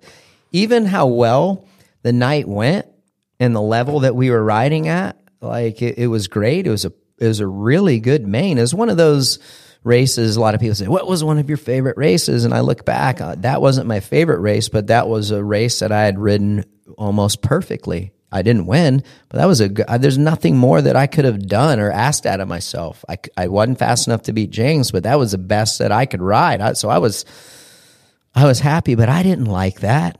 I hated that feeling. So I was glad it was over, man. I freaking I was so over it. A little bit of a broad overview for 06 from mental standpoint or just interactions with those guys. Is there much tension between any of you guys in 06 or is it still pretty professional? And now that you've, of course, gone to speak to Chad a lot more and then more recently, um, James, did, did you guys ever talk about like, was their mentality different years? Did they feel like there was more tension than there was, or do you guys have different views on that? I, I, I can't really speak for those guys. Um, and I'd love to know what, what their their thoughts were on that season. But I just feel like I think we we all three were trying to manage. You know, like if if if you're James, you're trying to manage me and Chad. If you're Chad, you're trying to manage me and James. And I was trying to manage them both. And um, having two guys to manage for a championship was a lot, but it was certainly within my wheelhouse. I was able to do it. They both had their strengths, they both had their weaknesses, and you know you had to play both parts. And um, I think we were wanting to beat beat. I was wanting to beat both guys. I wanted to beat James just as much as I wanted to beat Chad. Vice versa, it's just different strategies, and it was a lot to manage. So you know, on a night that maybe James fell down, then the more of the focused, more of the focus will go to beating Chad, or vice versa. If there's a night that James was on and and and it was a low risk track, and you knew he probably wasn't going to toss it, then you had to focus on that a little bit more. And and and and, you, and I had Chad at bay, then the focus would go to James. If I had James at bay, the focus would go to to Chad. It would be a blast to get the three of you in the same room and talk about the 06 finale like that. You said Chad, handlebar pad. What were you like? Asked Chad where I- he was at. That I feel like in 2006, more the focus for me was was on James. Yeah. Looking back now, Chad was there. He was good. He did he did some great things there, but he was in the position he was in because of our our our stuff, our our our, our own issues. It wasn't like he was in that position because he was kicking our ass. Do you, you get to the end of 06 knowing that you're going to participate part time in 07, but you're not in the championship anymore? Now it's going to be Chad and James. Do you think the way 06 went for James, like, did you ever at any point think, ah, like, can James, were you confident that James could come, sorry, that Chad could contend with James the next year? Or were you, based on what you saw, you're like, oh, his time might be up, like, James is going to handle him? Yeah, I, w- I was to the point. I knew, I knew, I knew James could handle it. I knew James could handle it, and Chad was going to have his hands full moving forward. And more times than not, James was probably going to. Uh, there's no way that Chad could beat him on speed. No shot. No shot. And Ch- Chad was going to have to beat him just by being smarter, more tactical and and and and really beat him the way that he had beaten me in years past at certain races and stuff like that. Chad's an intelligent rider and a championship guy, and that's what he was going to have to lean on. It was a um, it was a winner take all situation with Chad in Vegas in 2006. So you had a game plan based on what you knew about him. What if it was a winner takes all situation with James? Oh, I mean, I'm guessing the mentality would have been very different. yeah. So t- a winner take all against James would have been stay on him, stay on him as as much as possible, you know, and, and I knew that there's no way I could beat him on speed. No shot whatsoever.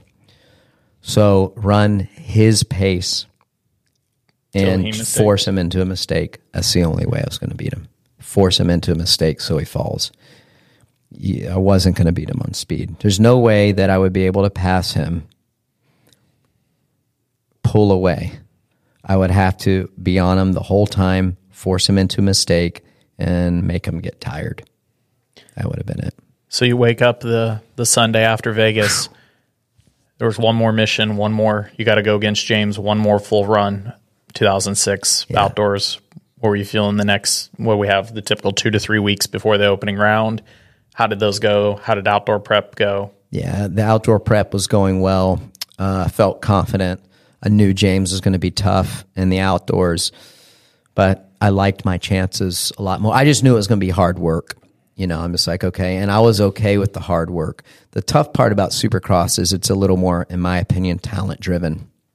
If you got good talent, you can ride, and uh, and outdoors, it's it's it's a little bit harder to lean on talent. You got to lean on hard work. And I knew I was in better shape. I Was- knew I was in better shape, and eventually, it was just it was a it was a it was a long game. I just I just just knew I just needed to wear him down.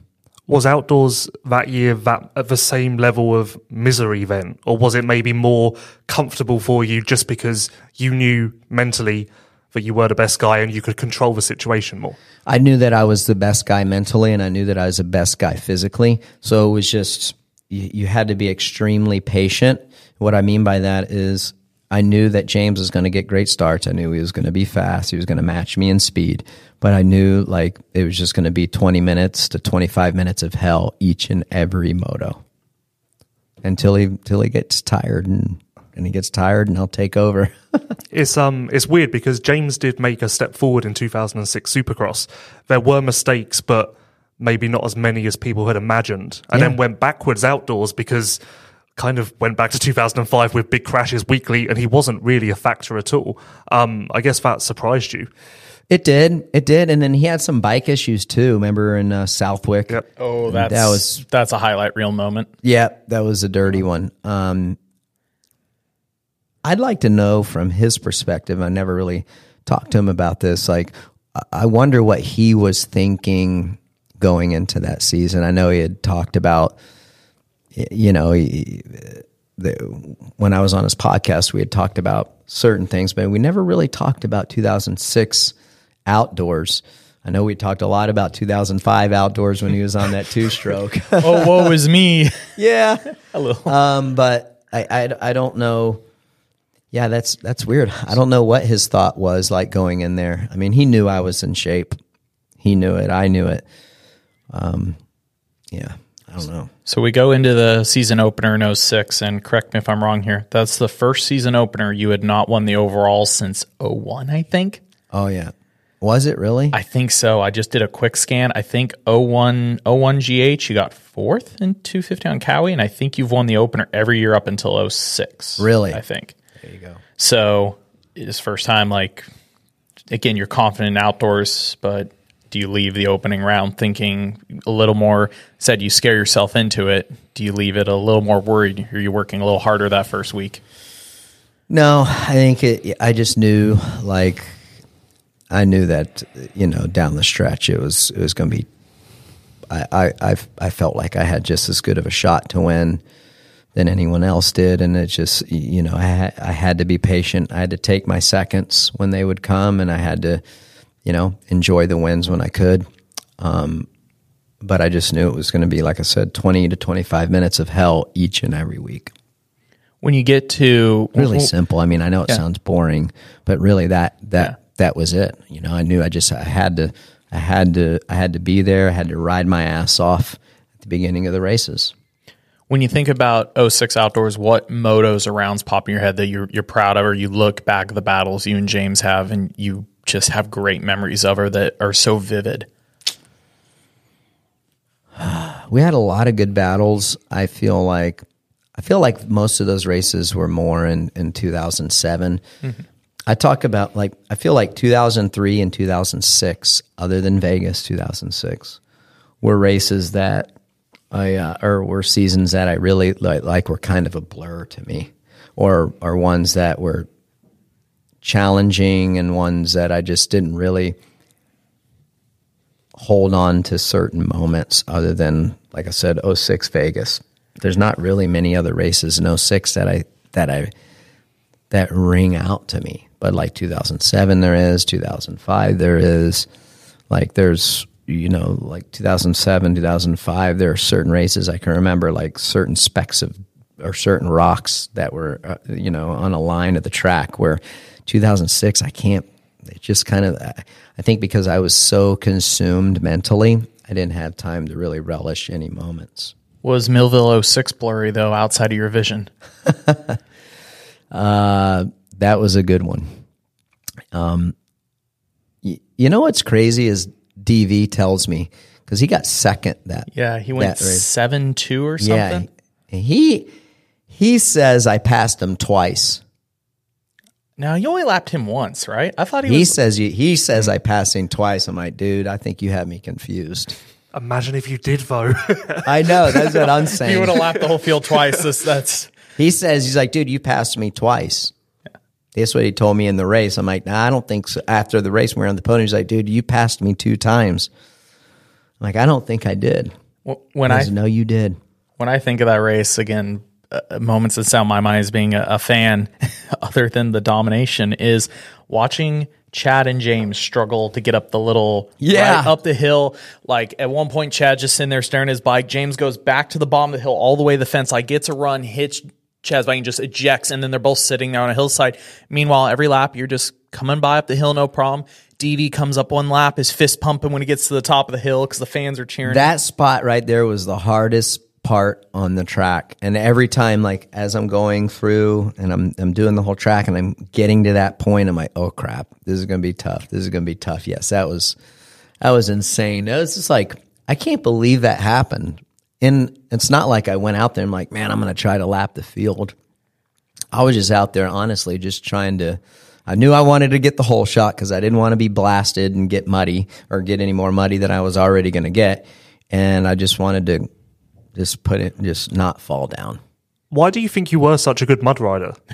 because of what happened at Fox Hill. Yeah, Now, yeah. I still have PTSD from Fox Hills uh, Motocross of Nations, but I think a lot of it was just my uh, my mental strength and my physical strength. I was in really great shape, um, and just yeah, just knowing what to do and not overriding, and yeah.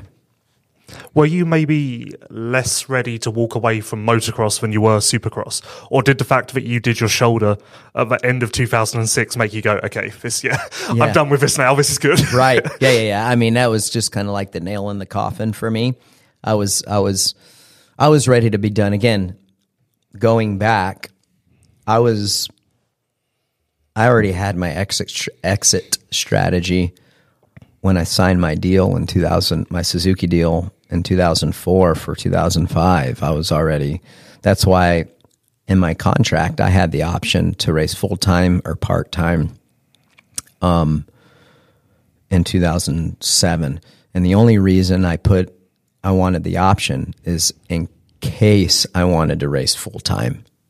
And uh, in case I wanted to race full time in 2007, but I knew I wasn't going to want to. I was burnt.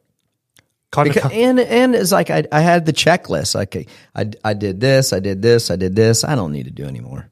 another thing you did, and um, you did it well, was the Motocross of Nations, uh, covering 05 and 06 as a whole. Well, 06 you didn't quite make it, but Yeah, I was bummed about that. you were. You have made, I think, you've made the nations what it is today without you pushing to get the team back there in 2005 and making 2005 maybe the best event ever. De- definitely Yeah, the yeah. best event that I've been to. Yeah, and, and it's one of the best events that I've been. uh, One of the most iconic pictures, uh, one of my favorite pictures of my career, the one that Simon Yeah.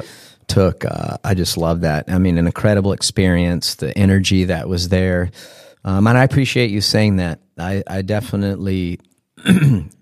I was glad that we were able to do that in 2005 and go there and get a team. And I do feel like from that moment on, 2005, 2006, even though I wasn't able to compete. 2007, the Motocross of Nations had finally gotten back to where it once was, you know, basically from the inception of that race until the 2000, what was it, 01 when we couldn't go because of 9 11. Um, I feel like it finally gotten, you know, back to that level of competitive competitiveness and that feel, that vibe of USA being there. It, it had that magnitude feeling again. I feel like we should acknowledge that had you not got injured in 2006, a team of James, you, and RV on a 250 would have been the best nations team in history ever, yeah. ever. Oh, trust me, we JS and I were having conversations about it. It's like, hey man, this is going to be epic. we're going to go there and we're going to put on a clinic, and this is what we're going to do. We are we were just going to go there, and it was going to be like a normal race, like we had done all outdoors. Him and I were going to battle each other, and we were going to just try. We we wanted to decimate the field. At least I remember having those conversations with him. And it's not that we didn't respect. It's not that we didn't respect our competitors in the other countries, but I knew we was like, dude, if we go there and we race there like we're racing here every weekend, there's no shot anyone's going to beat us. Is that maybe something that you look back on and you're like, I would have liked to have the opportunity to race Everts one Hell more time. yeah, but but I will say like you know a lot of people always like to compare Everts and I, but we really never raced each other when we were both at our peak. Yeah. Okay. I mean, ever. I mean, Stefan's much older, and I say much older, but in racing years, he's substantially older than me. You know, he really is. So uh, the, the times that I was able to race Stefan, I was he was on the decline and I was on the way up. You know, I was on the incline and he was on the decline, and it, that just you know just that's just the age difference there. So it's really not a fair comparison for both of us.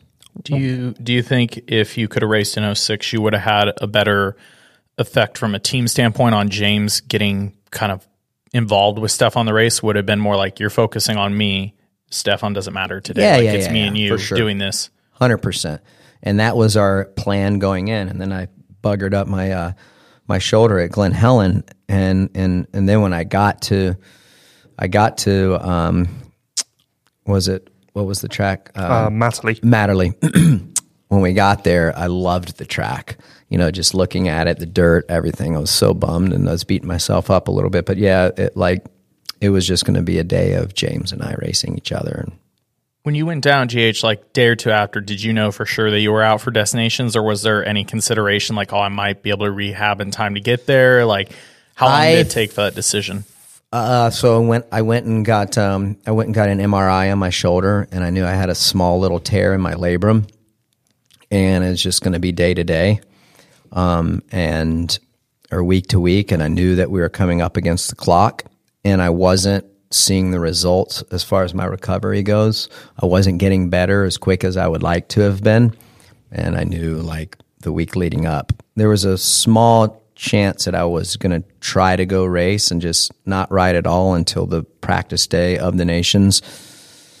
And hell, I still couldn't even do a push up by that time. And I'm like, nope, I can't do it. Because, um, correct me if I'm wrong, Ivan wrote. Ivan. So was it actually your stuff that already been shipped technically? And mm-hmm. okay. And that just seemed like the, the easiest from a um, logistics standpoint is to send Ivan over there. Was the nations the same level of stress for you as the traditional series, or did you go there more with the mindset of this is going to be fun and we'll see what happens, or did you go there going, I need to win, this is a very stressful experience, I've got to get this done? No, um, the older I got, yeah, it was that way. Uh, the the first three times that I went, but the I think what did I do? The nations six times, I think, because uh, I lost three and won three, I believe. Um, the last three for sure were weren't as weren't as as stressful. You know, it's like just go there, do my thing, win my uh, win the class that I'm in, whether I'm in the the you know the 450, 250, whatever it might might have been the open class. As long as I'm the best guy in my respected division, that's that's uh, that's all I need to do. So it's really a relatively easy. A lot of people. There's a lot of things, a lot of moving parts yeah. in the motocross of nations, and, and a lot of things that need to happen to win the race. But if you think about it, so long as we do, you don't fall down and you win your respected division, the chances of you winning that race is is very very high. And like the dirty little secret of the nations is it isn't that deep. Once you like you leave a lot of good Americans at home, a lot of good Italians, like, like it's actually not that deep a field. That and that's the thing. Like, yeah, you're exactly right. It's you got the best guys for the most part from each country. Yep. Some guys, you know, for certain countries are better than others. Yeah, it's not like you're racing the. Well, yeah, you are racing the best GB guys and the best the best American guys, but then there's also guys from other countries that aren't that good. So you have that advantage, right?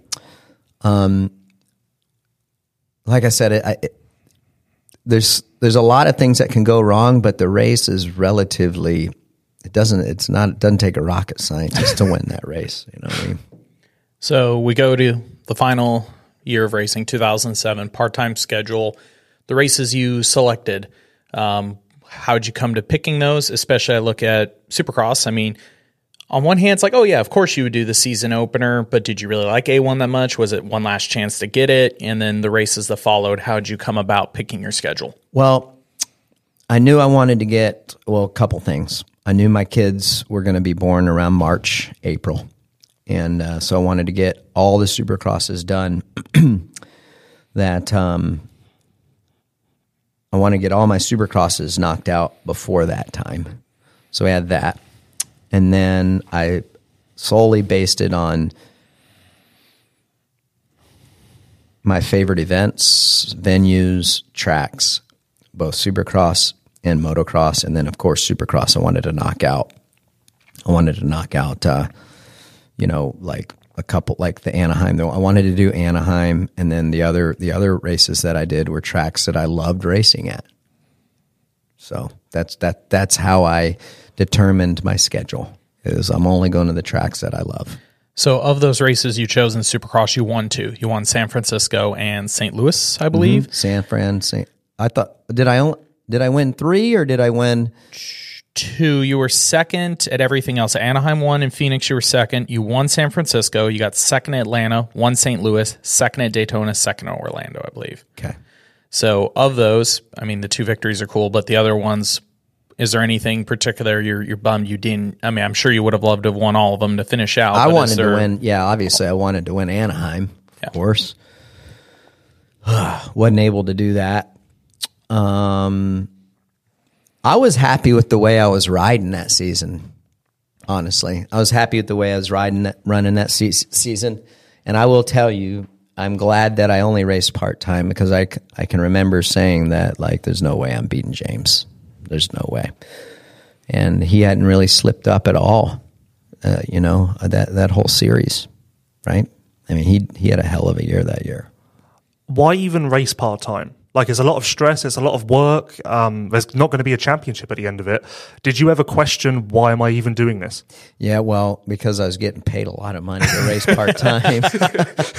yeah, it was just something like almost. It was just it it was I wanted to race these races, not have the pressure of a championship, and really like just uh, like a send off, a final send off, and enjoy myself. And like, hey, let's go to these races and have fun racing the damn motorcycle and enjoy it, and not have the pressures of a defending a championship and not having to race so guarded. Does that is that part where you say like 06 is a blur? Part of the reason why you have so many memories of 07 is because there was no championship. Exactly. You could go to every race and just focus on the vibe, the fans, the racing, the qualifying, all that has to stand out more since you're no longer long gaming it. I wasn't I wasn't mentally consumed. I was there enjoying the moment and I was there because I wanted to be there.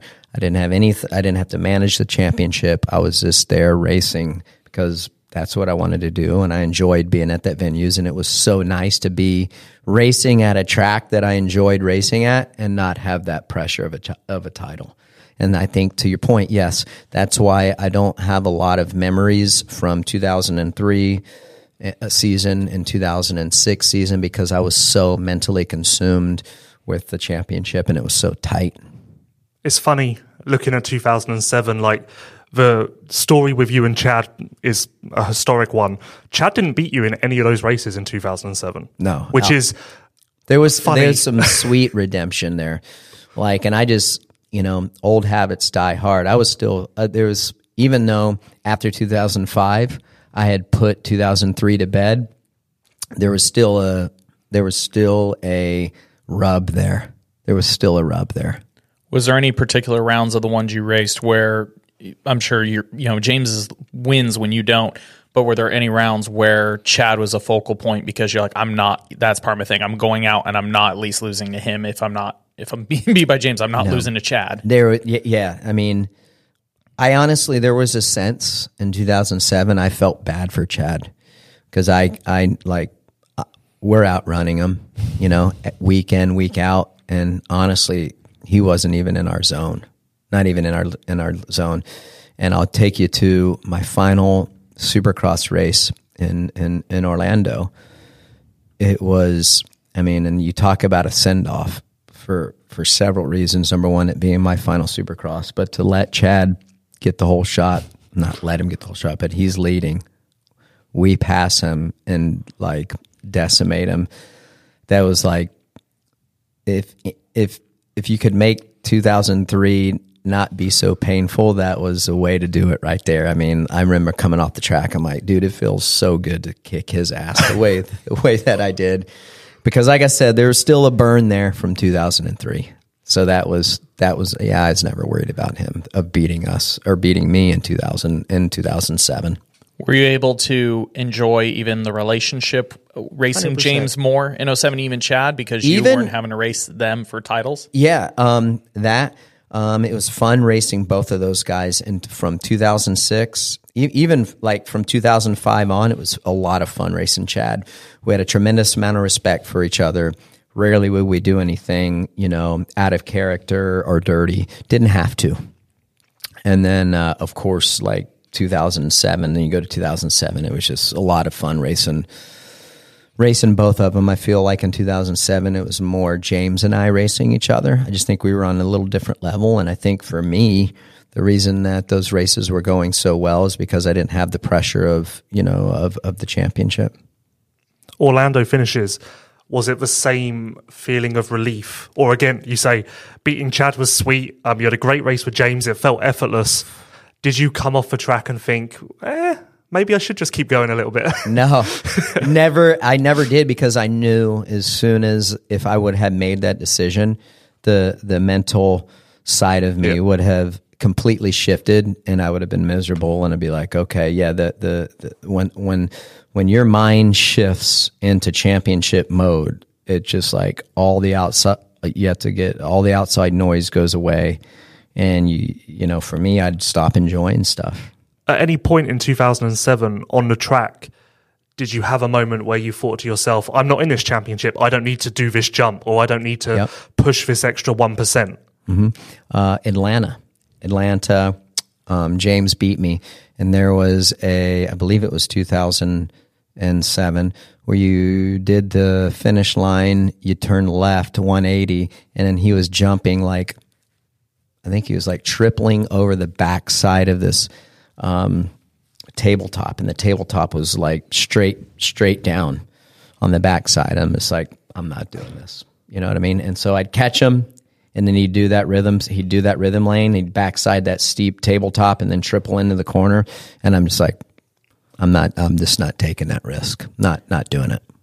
And that was that that that particular rhythm section was yes. I had that. I had that thought. I'm like, I'm just not taking that risk But if you were going for a championship, you would have. I probably not, but that particular that particular section makes me think about that. Trying to think of my, my 07 history here. Um, and I think there was a recent story made about this. Was um, was Orlando the weekend your twins were born? Mm-hmm.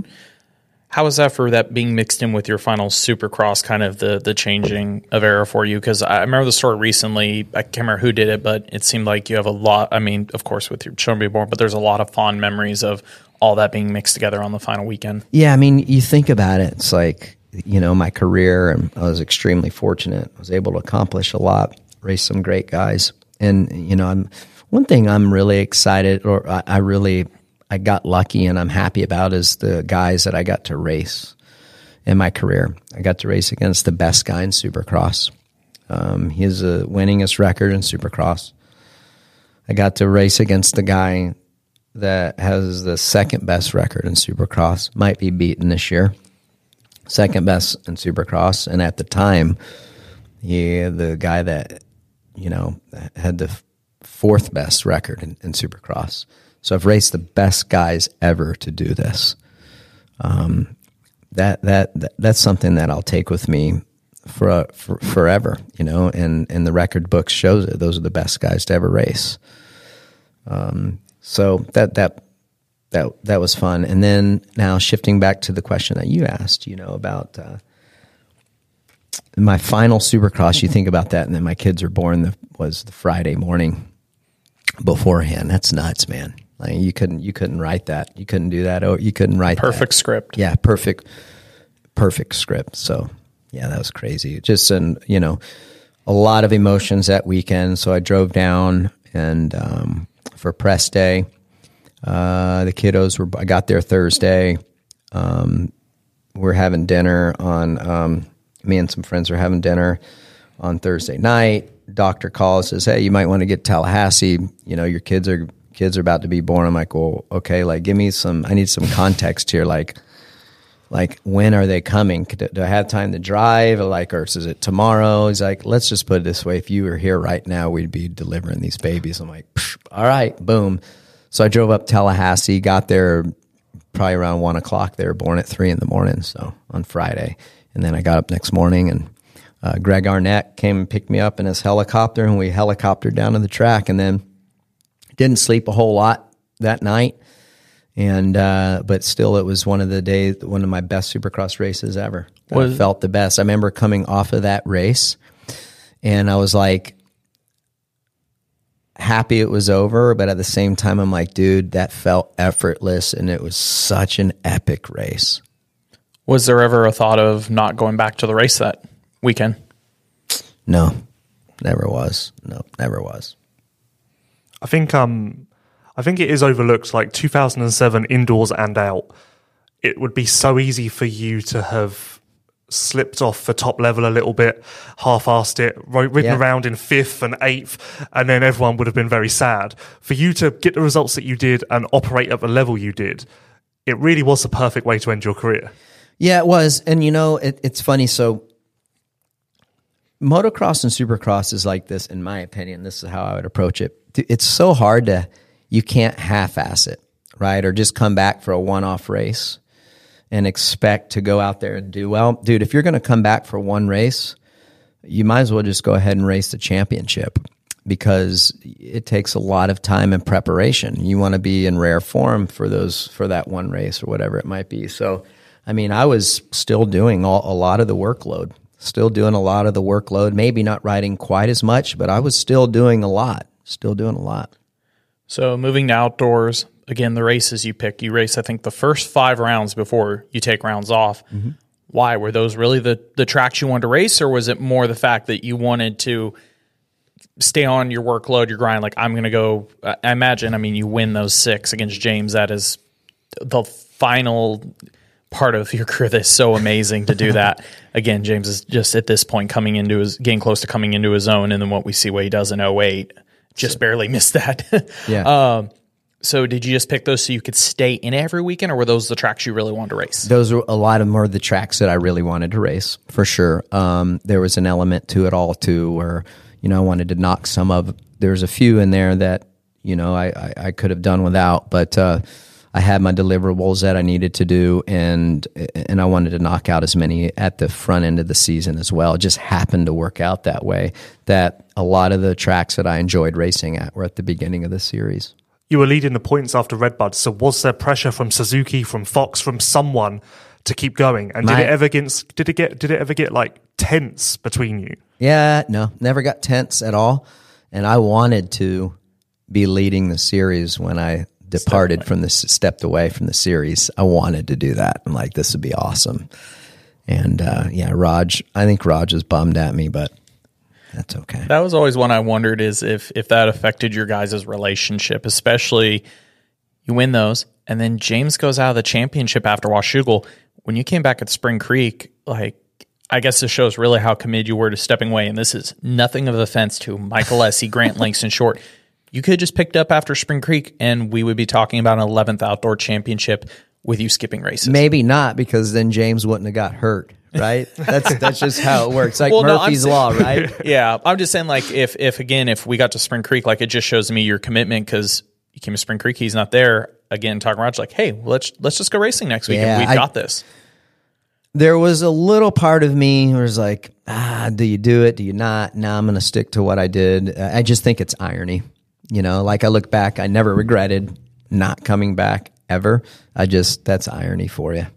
I think um, I think that the fact that you stuck to the plan and also stuck to operating at such a high level um, also proves what was consistent through your career, and that's that you were mentally strong. If you were going to do something, you were going to do it right, and you never wavered from that. And that's a massive part of why you were so successful. Thanks. Yeah, and and and and you look at it like monetarily today, um, uh, from a monetary monetary standpoint. I wa- I wasn't. If I would have won the championship, I would have made some money from the title, but it wouldn't have changed my life today.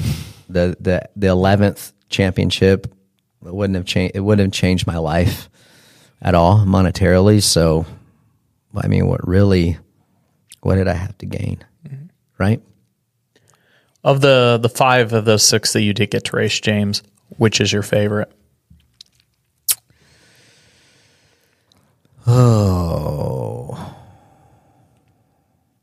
Red Bud or um yeah, Red Bud. Red Bud was the funnest. The last one. Yeah, the last one was the funnest. Yeah. We just had a great time and um I was I had Epstein Barr at the time, so I like outside of that, I still had fun r- racing with him. Yeah. Did you feel like Spring Creek was the end for you, or did you feel like the Nations was the end? Like, was the Nations at Buds Creek a bonus after the end of your career, or did you look at Buds Creek as that was the end? Right. That was the end and and the motocross of nations was just like a little bonus. Yeah. The the end of my proper career was definitely definitely Spring Creek.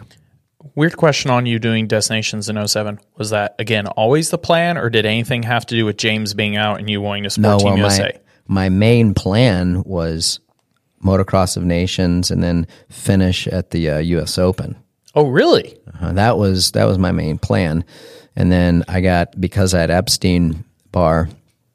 Um, I, I yeah I just I couldn't race. I had to take dude. I took well I was done racing at the time, but I didn't train for like six seven months after that. Well, I think I remember I've, I've talked to you about the next year or two as you started to step up in different events. I think you've mentioned to me in, in other interviews multiple times, like how much days of just sitting on the couch, just having no energy, like how bad that that really was on you. Yeah, it next year or sucked. That that's the thing. Like motocross of nations, I was so like I couldn't even enjoy like Red Bud because I was sick.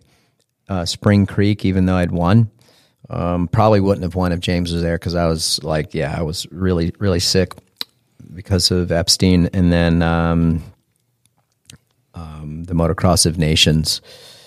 I mean, I was hanging on by a thread, dude, and I, I really I shouldn't have raced that race, and I couldn't even enjoy it.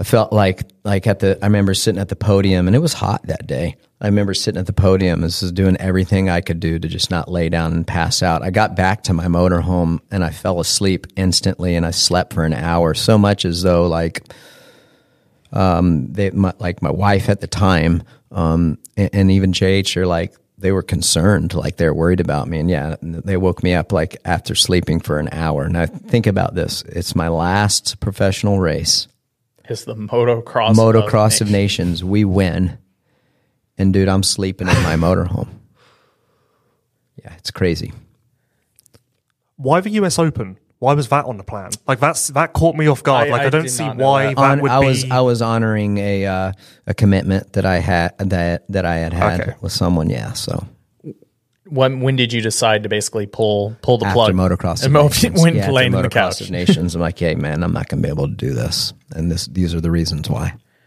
Um, do you have any intr- like good memories though still of Motocross Nations Yeah. 07? My big one being is like, I mean, where you were on track, going from the end of your career into one of the most other memory, memorable historic moments in sport is what Villo did that day. Do you, uh, how do you look at that race and also what Villo did? I think um, like I was so occupied with like how I was I was so pumped that we had won. Uh, but that one was a, a, a, tough, tough race. I mean, I uh, just how I was uh, physically. It was just it was really a miserable race for me. I was happy for the team. I think it's awesome what Villo was was able to do, but I hadn't really I hadn't really got to see it, and I only know what he did. And yeah, like I was just so tired and sick and just hanging on. It's like I just didn't want to let the team down. I didn't want to let the country down. Didn't want to let the team down. And and uh, yeah, I can just remember like 25 minutes in, I'm just like I couldn't. I, there, I couldn't even go. And I can imagine you've never felt like that Oh, ever. I mean, you got to remember, like, yeah. I mean, imagine like I was a guy that was in great shape, never get tired, and I couldn't even do anything after 20 minutes. Were you struggling with Epstein Barr during Supercross then, or did it come on It at the start on, of outdoors? So, great question. I'm glad you asked that, so I can clarify it all. Is yeah. So it came on um, after the kids were born, and they were getting up like every every two to three hours, and I and we had we had nighttime nannies and stuff like that that were helping with the feedings, but I wa- I just wanted to be involved, and I would still get up with them at night and help with the feedings, but then I would answer the bell every single morning and, and, and go do my training with Aldon and, and Ben Townley at the time.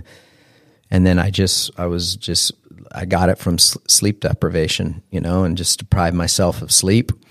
And, uh, you know, a lot of that is on me.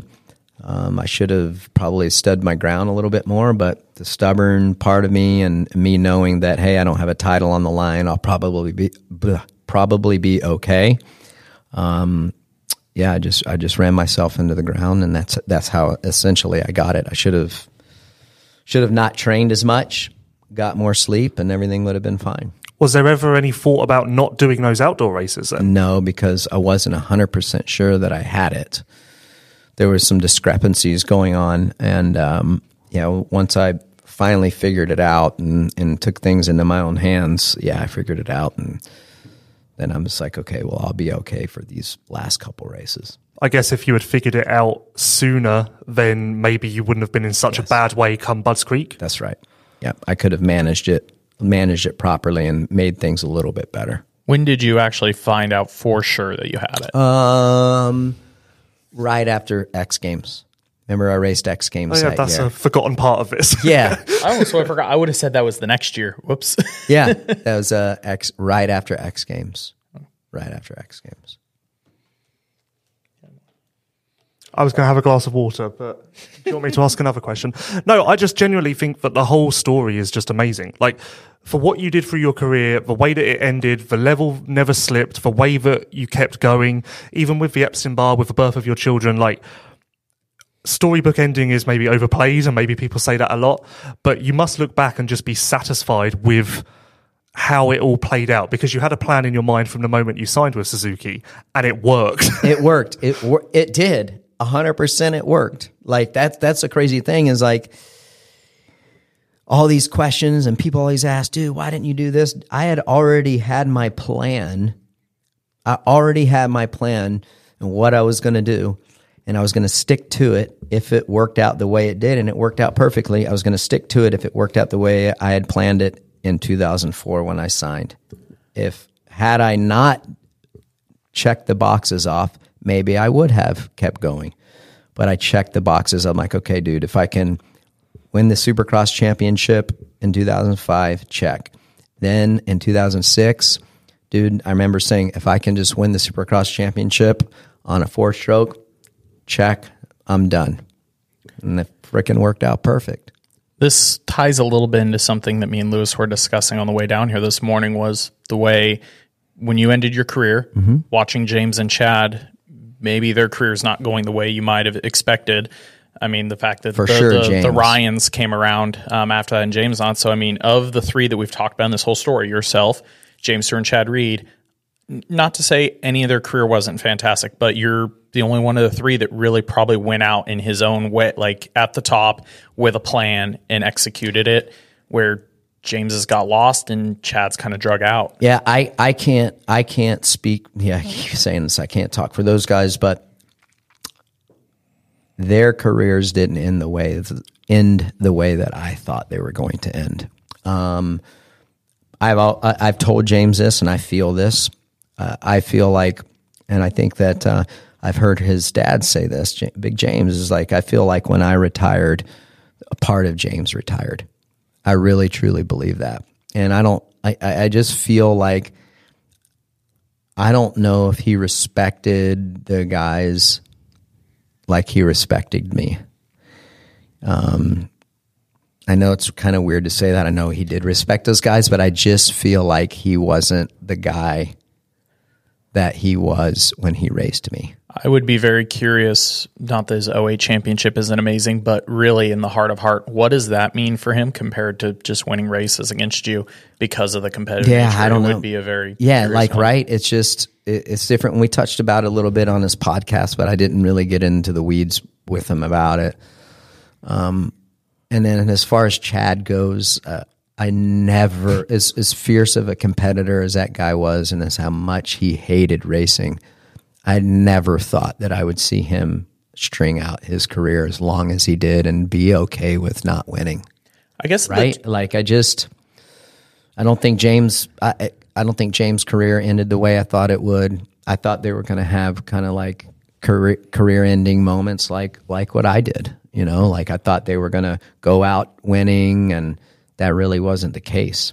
I guess looking back on him, I would say James's doesn't surprise me as much as Chad's because there is some really old interviews where James always said the day he retired he would walk away and basically say nothing. Um, Yeah. They're old, but I do remember and I have found them where yes, Chad's because of his mentality. I would say Chad's almost surprises me a little bit more than James's. If you told me James had some weird thing where he didn't race on off for a year because of injuries and other stuff, it's like okay, James crashing out, sending it kind of doesn't surprise me as much. Like it, it sort of matches up a little more. Where yeah, Chad's is just like I don't get it. Yeah, uh, like I actually would do. I would. It, I had to work on myself a little bit with with Chad and how he stopped racing. Like, I mean, it's You- compe- you real competitively. You know, like I just kept like I would get pissed. You know, I'm like, dude, what in the hell are you doing? You know, like why are you doing this? And but then I had to. But but talking with him, I had to kind of shift my thinking a little bit and be like, okay, well, it's a different approach for him now. You know, like he's enjoying the racing aspect of it and what comes along with racing and the technical side of things and what the motorcycle does, what the motorcycle doesn't do, what does this change do and like it was more about truly the process rather than going out and winning. And once I was able to work that out with myself on uh, on his way he was handling it, then I then I'm, I'm like okay, but still doesn't make it.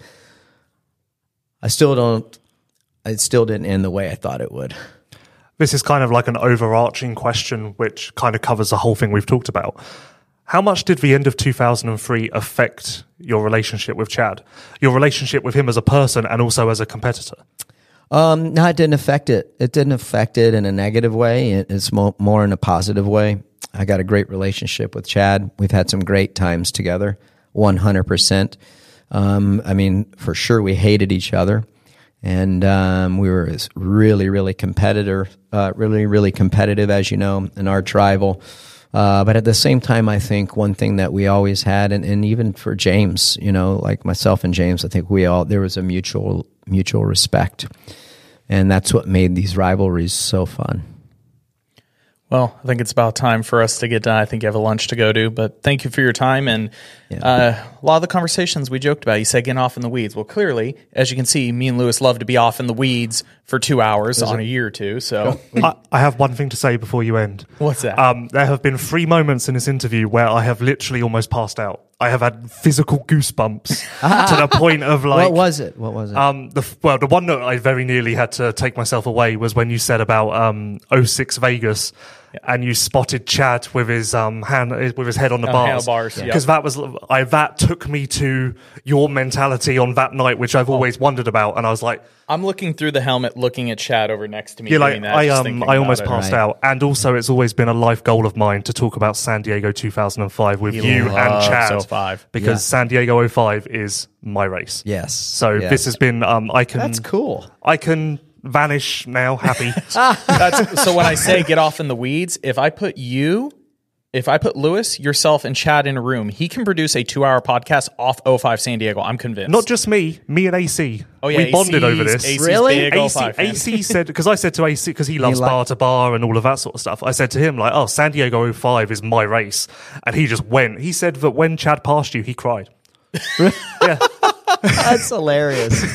oh, dude, I love that guy. AC's a great guy. but no, this has this has genuinely been amazing, and I think that as we were saying, I genuinely feel that 2005, 2006, 2007 have always been neglected a little bit when people have done your career story. So I'm glad that we dived into fun. that part. It was fun, and the level of competitiveness and the and and just how I, I wish that the guys today could have been on the line with us. When you think about it, it just you know there's a lot of camaraderie between the the racers these days, and um, back then it would we'd be sit, sitting as close as we are here in this podcast, and we wouldn't even we wouldn't even look at each other, talk to each other, anything like that. We're just, it was true competitiveness, and not that it isn't today, but completely different. But uh, it was a fun time to be a part of the sport. Off you go.